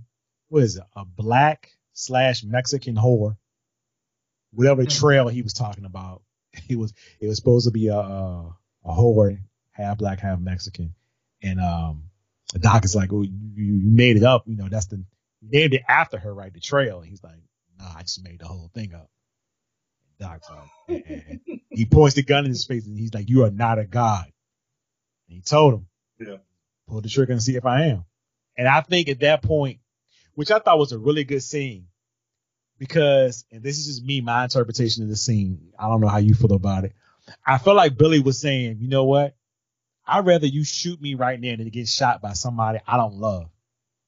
Or get shot, Yeah. you know, by somebody just by some random. I'd rather you take me out than anybody else. Because if if, if Doc wanted to, he could have blew his damn head off right then and there, and it would have been over with.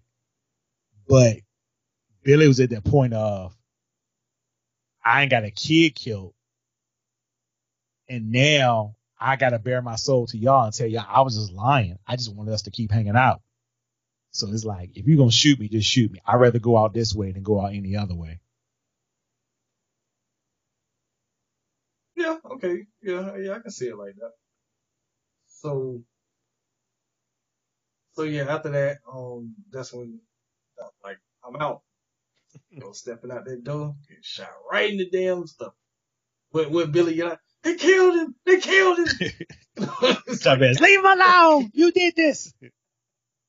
And what he basically did, they let, they let that man go a long time ago. He wouldn't have been there.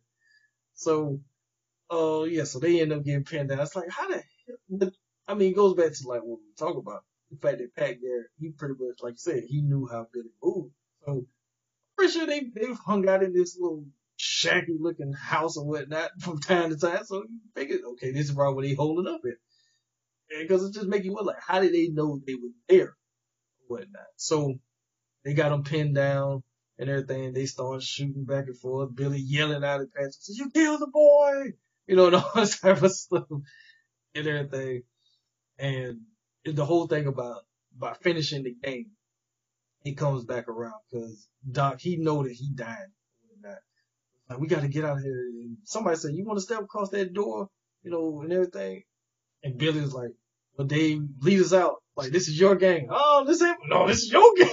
This Yeah, is your game." Yeah, he don't want to be. He don't want that. He don't want to be Twitter famous now. He like, oh no, I don't want that. I want to stay uh-huh. on Facebook. Yeah, right. So, so Billy's like, like, come on, Dave, and everything. Like, oh, so then there's Doc, blood all in his mouth, Billy, blood all over. His. it's like, give, give me the gun. let's finish the game. Ugh. yeah, let's finish the game. The Doc knew it was that was it. So, Doc comes out the door, lays in everything. They shoot Doc down. Doc go down, face down in the damn dirt. At least it ain't like Dirty Steve in the first. but he he go down. They end up getting out of there. At least everybody get out except for Billy. Somehow Billy is the one that's left inside the damn thing. He end up lingering around. He trying to shoot the shotgun. Ain't no bullets and everything. Thing you know, everybody ran up on. they got it. But while that's going on, um, Dave shows his true colors. Now Chavez saved him earlier, but he don't. He basically do the Chavez. Well, he do the Chavez what what Chavez should have done to him, Yeah, he's which was right. leave, leave his ass. Get Yeah. dragged. Because that's got what he dragged, yeah. That may be the scene he got hurt at. probably. Because if you look, his leg, I don't know, I'm about to go back and watch that scene. But yeah, he's basically getting dragged by the horse, trying to hang on, and Dave won't stop. Like he won't stop to get him on the horse, so he's end up eventually end up falling off. So Dave keep going and everything. He just run off. Uh, Henry, he actually finally do something. You know, he actually get that gun out the holster this time. And everything. Ah. Yeah. and God. Chavez, he, I ain't never forget that. Oh God, yeah. Oh, God. yeah. Bumping with the goddamn holster, can't even get it over. But, so Chavez, you know, he come out with a knife and dude, dude, stab him, take his horse and everything. But he ends up getting shot. And you don't realize how bad it is until later on. But you know he got shot. You just didn't know how bad it was. Henry and Chavez end up together. Now, they do some time jumping with this that doesn't make any sense. Because all this happens. Dave rides off on his own. Henry and Chavez rise off on their own. Billy gets captured. Um, Garrett takes him back to Lincoln. You get that whole thing where he's there and everything, where um, in front of the Bob and Bill, yeah, he goes before the judge, like where you're hanging by the neck till you're dead, dead, dead. Like you have anything to say? Well, you can go to hell, hell, hell, and everything. So you get that whole thing. They got him up there. The whole thing where Jane comes there to see him, let him know that she can basically put a gun out in the outhouse for him. Get him out of there. Kills Bill. He kills Bob. And from my understanding, how he killed Bob is how it happened in real life. Because Bob had this, this shotgun that he had a dollar eighty in dimes in, right? In real life, that's what this man did, right? Mhm. A dollar eighty in dimes in this shotgun. But he left it up there, and all he hears is a gunshot. Bill killed the kid. If Bill killed the kid, he gonna run out there thinking it's something. Next thing you know, Billy done broke out the window. Hey, Bob. Oh shit. Bob goes down right in the chest. He goes down. Bye, Bob. And then he rides out and tells him, stop sleeping on the job, Bob. And he rides out. How did Billy beat Chavez and Henry back to Fort Sumner? Where all that happened? How, how, how did that happen? I don't have an answer for you. I know what you're talking about. Cause they say all that goes down and everything. And they got away. They came back in a wagon. Pat Garrett brought Billy back in a wagon. I'm gonna say maybe. So- I'm gonna say maybe because they Billy got there first and then they came in. So we'll say like two days passed. We can say two, all that all that could have happened in two days, or yeah, about two days. I guess, but the fact, so it took them two days to get from where they were But I'm to, thinking more of that Chavez would have bled out. Like you know what I mean? Exactly. died, Like so, like yeah, there is some time. They playing with time. It's like, how the hell? Like, you sure he ain't a god? Because he like, do some teleporting shit? Like, what the hell? But, but that whole thing with Bob, but I'll say this. I said, if you ever get a chance to watch, um, Pat Garrett and Billy the Kid, um, Kris Kristofferson, because what's funny about it, the guy who plays Bob in that movie is the general from, uh, Predator. Mm, okay. and the way he gets shot now. If I'm about to send you the link to that scene, because the way they show it in that, it's like, ooh, it's like, damn. Because the way they show it, they show like the the dimes and everything going through him, and like how the blood like s- splashed out. With Bob, they don't show it, but in that, the way they do it, it it's more violent than what we see in Young Guns II. And they they completely show it. Like how he how he blows all through him. This was like I think it's PG thirteen, so yeah, they ain't gonna do it. Yeah, yeah, they yeah they went. But, but yeah. Well, I mean, back in the day, Peckinpah was known for having bloody you know, shootouts, wild bunch, and you know, stuff like that.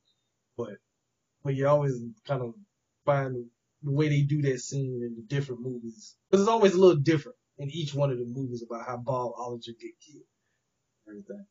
Um, so yeah, they end up back at the um tavern and everything, and you know, because basically Billy he realized like, okay, this is it. Doc is gone. I just got Chavez, and I'm stuck with this new dude. Dave, he he off. You know, he, Yeah. he just said, He did. I'm done. I'm deactivating my accounts, Yeah, he's out of there. shutting it all down. Social media's all shut down. and everything. Said, I'm out. Um, so they talking and whatnot, and then that's when Chavez tell him, got me too. Like, I mean, when he look. he was like, got me too. Man. Me too. Doc. He's short. So we got shot in the gut and everything. Cause you knew that Chavez was, wasn't in good shape anyway. Because he just, he just sweating. mm-hmm. you know, he just, Chavez, Chavez, huh, huh? Yeah. You all right? It's like he tried to stay awake. Yeah, I'm all right. You all right? yeah, I'm good. I would have been like, bro, you are not all right. You were sitting here sweating buckets. You looking crazy in the face. Man, go lay down. Take a nap. So he get up, it's like, man, I don't want you to see me die. like I want, you, I want to die in this damn chair, basically. So he get up, he goes shuffling out of there, and Billy he just looking, and just the, the way he plays that, you can see like he was defeated in that moment because he he don't even yell at Chavez, he just like, you know, whispers, it. and somehow Chavez hears him. He turns around. Yep, this is it, bro. Air Force is about to come. Stumbling out there and fall down, In somebody grave. fall out. yeah, so yeah. I'm not sure if he had his grave picked out or not, but he fell in somebody graveyard. he just falls out. And then the only thing about this scene I don't like is like I think they could have did that damn spirit horse a little bit better than. Just like a random like dark room and just have a horse run It looked like the um TriStar thing. It looked like it was a TriStar horse, just made a little bit brown, and they took all the backdrops out.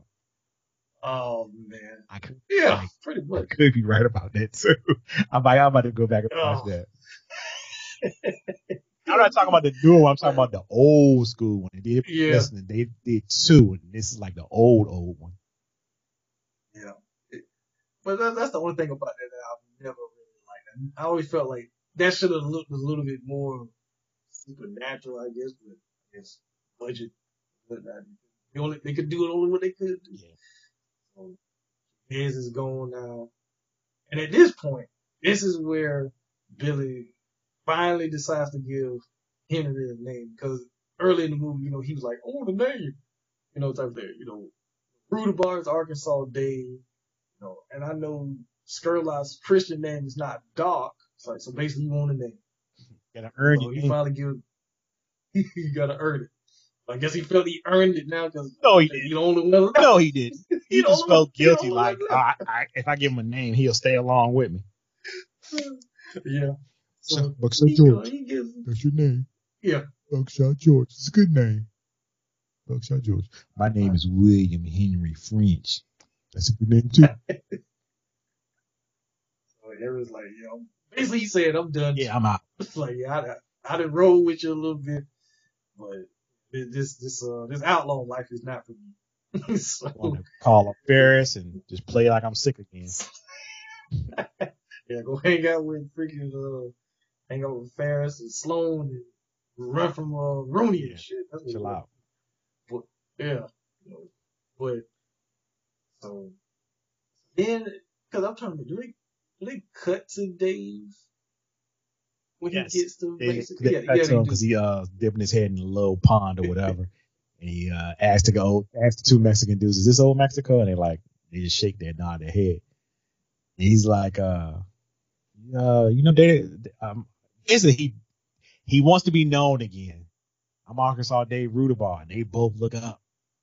Do you know me? Oh, yeah. They both nod their head like, yeah. And then you just see my man on the left, or yeah, on the left, he just pick up this blade and start like looking at it like, yeah. So Dave Rudabaugh is So- told to shut the hell up. Yeah. So, side story about this. And this is from real life. Dave didn't leave and go straight to Old Mexico.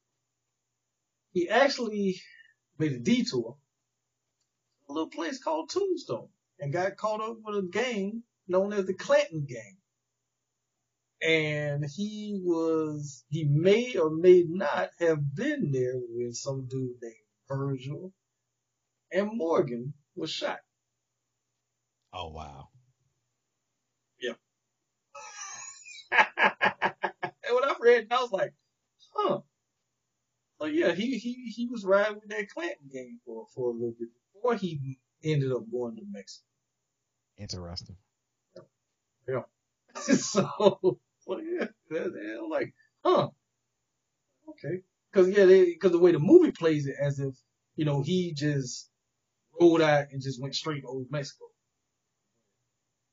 The way the story goes in real life, is that after that he finds his way out there to Arizona and ends up caught up with uh, Ike and everything, get with his gang for a little bit, and who knows? Maybe he was one of the ones that shot either Morgan or uh, Virgil.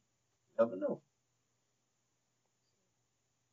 But yeah, so we go back to um once again we had a goddamn party and everything. Seems like that's what things go down. I did not At a party. this scene. I'm gonna let you have this. so, I, I want to I want to say Billy was high on peyote or something, but I can't say I'm certain on it. I think okay, so we'll, we'll go through it there. We can kind of so yeah, Billy's out there. Everybody's like having a good time. Somebody with a head pinata, and I'm like, that a real head in there? Maybe I don't know, but um, you know, they all having a good time. He, he just grabs this random woman, starts dancing around with her. Henry, he just standing off on the sidelines. He's like, I ain't an outlaw no more. You know, type of thing.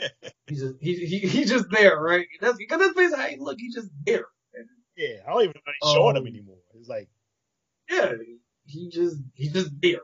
So they, you know, he dancing around. Then Billy end up going inside with the woman and everything, and then he gets up and he goes out to look like Speedos, I think it was. uh, that's the supposed to be an outhouse because she said go. She told him, "Won't you go to the um something like an outhouse and get some beef and I'll cook for you." Yeah. So he goes out there. He opens the door. He looks around, and he's and he says, "All right, so let's finish it." So, so Billy he goes he, he goes back inside and everything, and I think he was looking for Beaver. Is what he, Yeah. he went looking. He was like, "Beaver, did you cut any beef this morning?" Yeah, and next thing you know, you hear like a um match strike, and then we find out that it's at Gary, and they get into this whole back and forth, you know, and everything about you killed or the boy, you killed Doc, you knew him, and this, that, and the other, and Bill's like, no, Pat's like, like this is it, no more running now, you can't run no more. I, I have avoided, you know, killing you. I took you in and you escaped. And now I gotta put you down now. And it's like Billy, he realizes, cause at first what's funny about it, he's, he tried to still be the mystical Billy the Kid, but then when Pat pulled that gun on him and put it in his face, it's like, he started, well, you know, I can, I can go to old Mexico. I can, you know, he started like, bitching up real quick. right? So they get to this whole thing and then it's like, I can go to old Mexico. I won't come back anymore. And Pat's like, no. It's like, if I let you go, you would come back. You know, they would, they would stone my ass. Basically what he's saying, Because, you know, the pretense would be like, I killed you, but I really let you go. But then you would show back up and then they become looking at me crazy. And this thing, no, they hang my ass for letting you go. No, I gotta, I gotta kill you now. And so it kind of comes full circle because like that scene in the in the first movie, which once again was supposed to have a sequel, when he turns his back on Pat and he asks him in the first movie, "Are you my friend?" And Garrett hesitates for a second. It's like, "Of course I am," but he walks away. This time, he turns his back on him. He starts walking away and everything. And and he pulls out the gun, aims it at him, and you hear the gunshot because they cut away from him, and you see the pinata burst. Everybody goes running off. He clears out like nothing. Pat comes walking out in the middle of the street. It's completely empty. But then you notice all his men come from where they was hiding out at. Mm-hmm. And it's like, okay, so what exactly happened in there? Because we going under the pretense of Bushy Bill Roberts is actually Billy the Kid. And they never actually give us clarification on that. I mean, I think I think we're supposed to know it's him because he's telling the story. Like, how would he know the story? Like, how would this random person know the story? So it, it I think it Hmm. Billy the Kid. And what I'm guessing, and after seeing it today, what I'm guessing happened is they both had an idea of how they could get Billy out of there. But it's not said to the audience and it's not told to us. Mhm. But somehow they worked it out where, right, I'm gonna get you out of here. I'm gonna play like I killed you, and I'm gonna get you out of here. But see, I don't know what body they buried. Like it's a it's a whole lot of questions for that scene that's not answered because they buried a body. Now, who body did they bury? Because the damn And Billy. and also too, are you trying to tell me that Viggo and the rest of the men didn't see this body? Because they know what Billy looks That's what. I'm saying. Like it's like a lot of stuff. The film didn't end up right. Like the ending Hmm. scene or this ending third act or the, to finish the movie didn't play like the, I guess the director wanted or either how it was written. And for the audience, it's confusing because we should have we should have seen something that gave an indication of, well, he got Billy out of there this way, but we don't know how how Billy got out of there. We just know, you know, I, you know, I, he stole his horse. You see the dude steal a horse, and And that's another thing too. How okay, so they're having the funeral and everything. How is it that he's able to creep up there with all them standing around and they don't notice some random person with a damn blanket over their head walk up and take a horse? you know, it's it's just weird. Like yeah, it's it- a lot. It's all it's almost like they wrote themselves into a corner and they tried to they had to kind of finesse their way out. of yeah, it. they finessed their way out of it, and I think what their their their thinking was, well, nobody's going to think that hard because they're going to be happy he's still alive. But looking at it now, I think that I'm, I'm I think I'm almost 100 percent right. That's what they wanted, and what they thought was that it would play. And at as time, you know how you can do something like at, in that time period, and it's good, and people just go with it. But then Yeah. as time goes on, you start questioning certain movies and how they ended or why this. And I think these are just one of those movies that fell into the trap of wait a minute, wait a minute, wait a minute. Couldn't they explain that a little bit better? Couldn't they have shown something to say, show that, okay, yeah, I got him out of there. Just show, just, just one scene, something like a door or something. Cause like it's too many questions. Like, cause again, who did they bury? Viggo Morrison didn't check the body. Nobody checked the body. Nobody saw when They this just, person. took, they just took Garrett's word for it. Yeah, like it's a it. And there's a lot. You just got to go with it. I think. Yeah, I mean it's almost like it's almost like the, the Terminator um, whole story. Like if you think too hard about, okay, you know that Kyle Reese is John Connor's dad, but John Connor is actually older than Kyle Reese. So who is actually who is Kyle Reese's parents? If you start like thinking like that, Yeah. it, it, it'll make your head hurt, that rabbit hole can get a little insane. right? or or if you or if you think about like Back to the Future thing, like are you trying to tell me George spends all this time with this dude Calvin Klein, but he doesn't realize years later that this dude looked exactly like his son?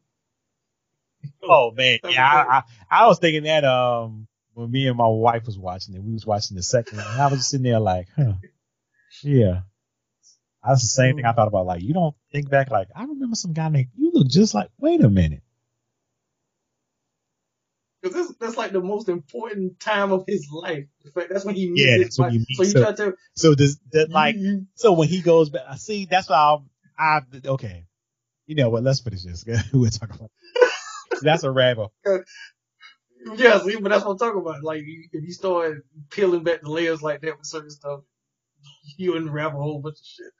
But so, so yeah, they, you know, they had a funeral with that and everything, then we get the voiceover of Bushy Bill talking about, yeah, I never stole a horse for anybody. I never like, did I like him? No, I love the son of a bitch. And everything. You love him? Like, Really? You Like- loved him? yeah, Yeah, I got. mm, Yeah, I. Yeah, this movie was fine. I'll just say that it was fine. Maybe the old man is misremembering stuff. You have to realize we we all get this story from from an old old man. No, I think they, they told it just like they wanted to tell it, and it just didn't make any sense. Like you, that's supposed to be said for Doc. That's not supposed to be said for Pat Garrett, a man that we have no. Oh, you rode with him for a year, and now you love the son of a bitch. Uh, oh man. I guess Yeah. whatever, whatever. Well, maybe he loved him. Maybe he loved him because he he managed to slip him up out of there some type of way. whatever movie. Uh, y'all got y'all sequel out there.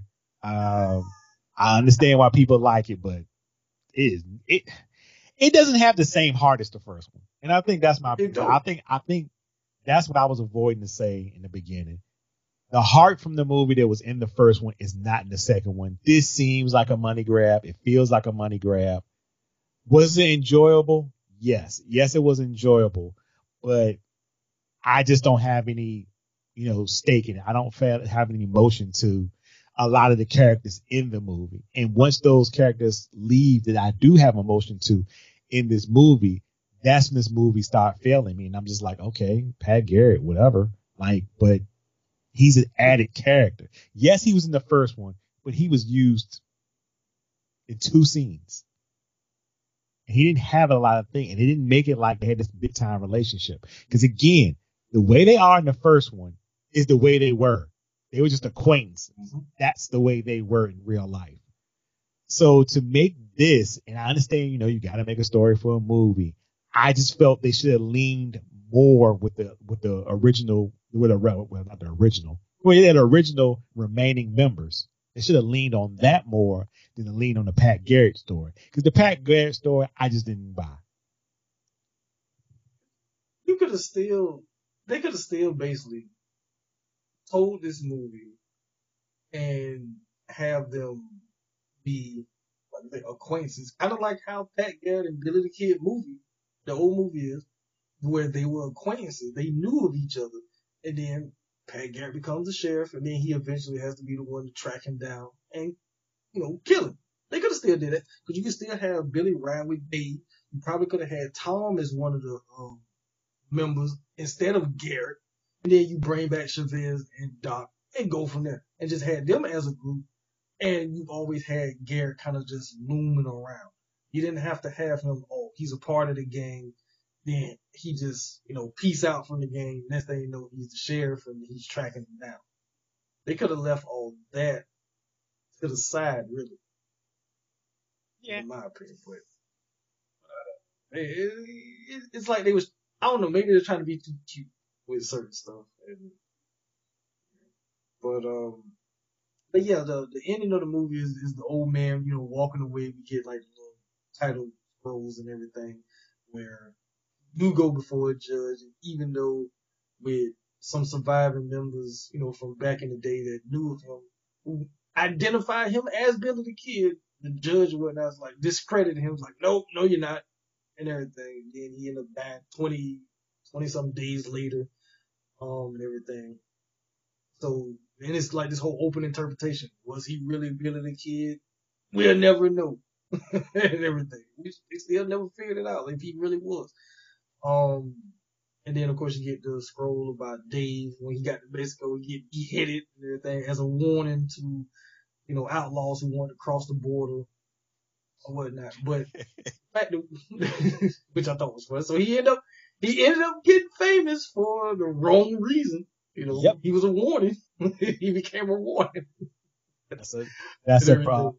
That's a warning, kids. Don't don't don't be trying to be famous out here. yeah, don't be don't don't try to be famous like. Right?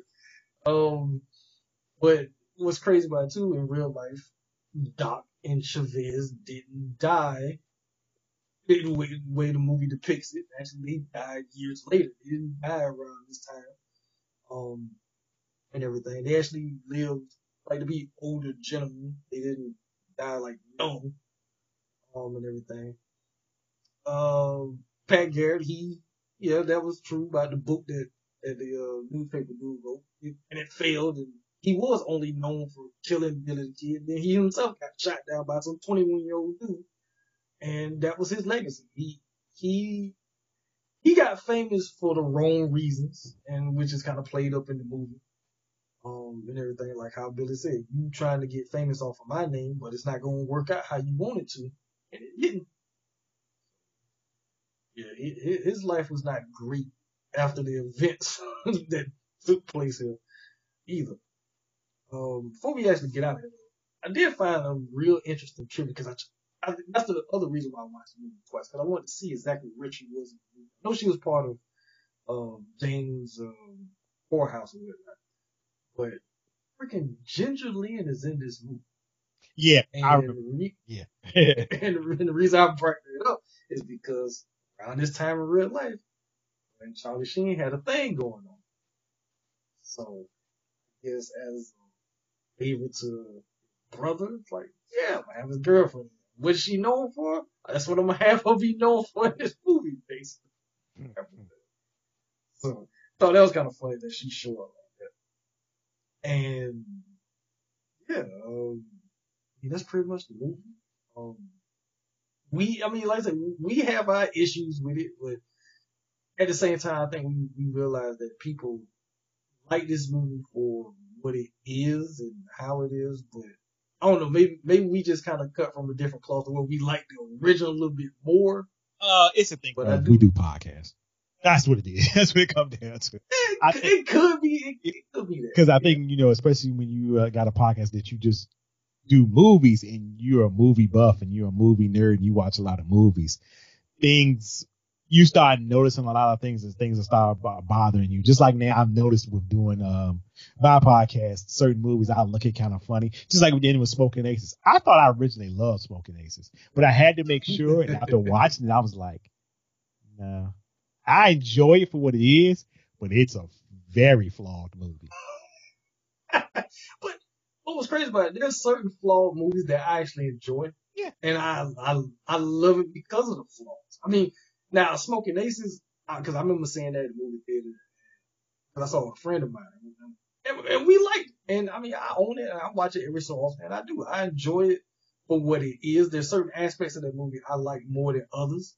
But, I mean, because I did listen to the episode which I you talking about it. And it is a mess of a movie. It's, it's certain parts. It's like, okay, I enjoy this side story, this side story. They could have left kind of on the cutting floor. If they would have focused a little bit more on this, it probably would have been a more well-rounded movie. It is And it's a bunch of people. It's a bunch of friends. It's a bunch of favors as far as the cast. And it's a mess, but it's a mess that I enjoy. Like Shahid, he just, he just didn't like it, but it's like, I still found enjoyment in watching it. And I just, I, I will sing this to the moon. Uh, Jeremy Piven is just so excellent of playing that asshole. Like, that's what he's born to play. It's Ari Gold on Coke. Yes. yeah, It was fun. It was a fun scene. Like I like I enjoyed it. But like, yeah, just you know, if you enjoy Young Guns II, fine. I understand the enjoyment. And I think I still like the movie. I just don't like it like I used to like it. Just now, just because it just doesn't add up for a sequel. And you know, sequels always have this thing of not living up to the original. But this one was more of a thing of we didn't need a sequel at all. Mm-mm. and the first movie proved that. the first movie, and it's like he was trying to. It, it's like they was trying to make a sequel out of nothing. Yeah, and also kind of make reference back to the original, but also to like, okay, we're telling a completely different story. But you know of the first movie, don't think about that here so much. Yeah, we got some people from that movie, but don't think about anything from that movie because we're telling a completely different story. We're basically revisioning, you know revising what the first movie was, and and it makes me wonder: is this even supposed to be looked at as a sequel? Even though it's a, it's a part two, but story wise, are we supposed to really look at it as a sequel? Really? It's, it's kind of interesting that they do it like that. Um, but yeah, um, I mean, Jeff, thanks for coming on and talking about these movies with me, um, and everything. Um, is there any last thoughts you have about the movie? And I mean, after that, you can plug your plug everything. Uh, plug. My last thought is, um, Young Guns Two. It's just a, it's a, it's a companion piece to Young Guns. Like if you've seen Young Guns one, you need to see Young Guns two. Uh, I'm not gonna tell you which one to like. Like what you want to like. Um, yeah, because you know I can sit here all day and say you know the flaws, but people say I still enjoy it, and you should. Is whatever you like. But um, the performances were great for what they were. Uh, I thought again, um, Emilio Estevez knocked it out the park. It's like he just picked right up where he was at. Um, everybody else was phenomenal uh, as far as the cast. They did what needed to be done. Of course, now I have this thing in my head about the ending, and ah, it's gonna bother me for a little bit. But um, before I get to plugging what I do in this Jeff versus the World podcast, you can find it on Apple, Google, whatever you want to listen to podcasts, and you can find Jeff versus the World. Um, before this year out, and we only got a couple of weeks. Mm me and you, Streets of Fire. It's got to happen. I've been saying this for two, and I've been trying to figure it out, but I'm gonna make it happen. I'm gonna find a day. Maybe it'd be like a Thursday. Like this is another good day I can record. So, uh, we gonna get it done before this year. I want it to be at least recorded. I'm not saying when I'm gonna release it because I feel like that's gonna be special. So, uh, yeah. we definitely are gonna do this before the year. Now, that being said, mm. if you want to listen to anything that I do, Jeff versus the world, uh, I am on again anywhere you can listen to uh, podcasts as far as Apple, SoundCloud, Anchor. Uh, what else is out there? Google Podcasts, uh, Breaker. Uh, anyway you listen to you, you can probably find me. Uh, Jeff versus the world. I do Hood Classics, which me and my man Shahid do movies. I am not Dave Wrestling podcast, which will be back next year, which I will have a new co-host, and we will try to do two episodes a month, maybe three. Still working on some things. Still want another female guest, so there'll be a rotation. It won't be everybody you hear each week, but I'm trying to get that popping off again. Uh, sports talk uh, with me and Shahid do a bully and a hipster sports talk podcast. Yeah, we on a break. Uh, sports has been weird. Everything was weird, so we just had to put a hold onto it. And yeah, it is what it is. But right now, Hood Classics is the thing. It's Jeff versus the World presents Hood Classics. Uh, this week, next excuse me, next week. Well, no, this week we just came out with the um, Smokin' Aces episode. Next week is me and Shahid and a very special guest. My girl Tiffany will be on, and we are doing the movie Obsessed uh, Beyonce, Idris Elba. Uh, such a polarizing movie. Another polarizing movie. I, I, one thing about this movie is that you feel a certain type of way if you're a male, and you feel a certain type of way if you're a female. Uh, so it's going. This is going to be the first time we actually have a female, a woman, excuse me, a woman with us on um this episode to give her perspective of the movie because I'm pretty sure I know how me and Shahida feel about certain parts of the movie. so we need a woman to keep us in check. Uh, so I can't wait to do that episode. Um, hopefully it'll be out sometime next week. Um, but yeah, um, if you want to follow me on social media, it's Jeff versus the world on Twitter, and on Facebook. And if you want to follow me on Instagram, you can follow me at the real Jeff versus the world. And then you, yeah, that's pretty much it. And I just like to thank you for the opportunity you gave me to come on this week and last week and talk about Young Guns one and two.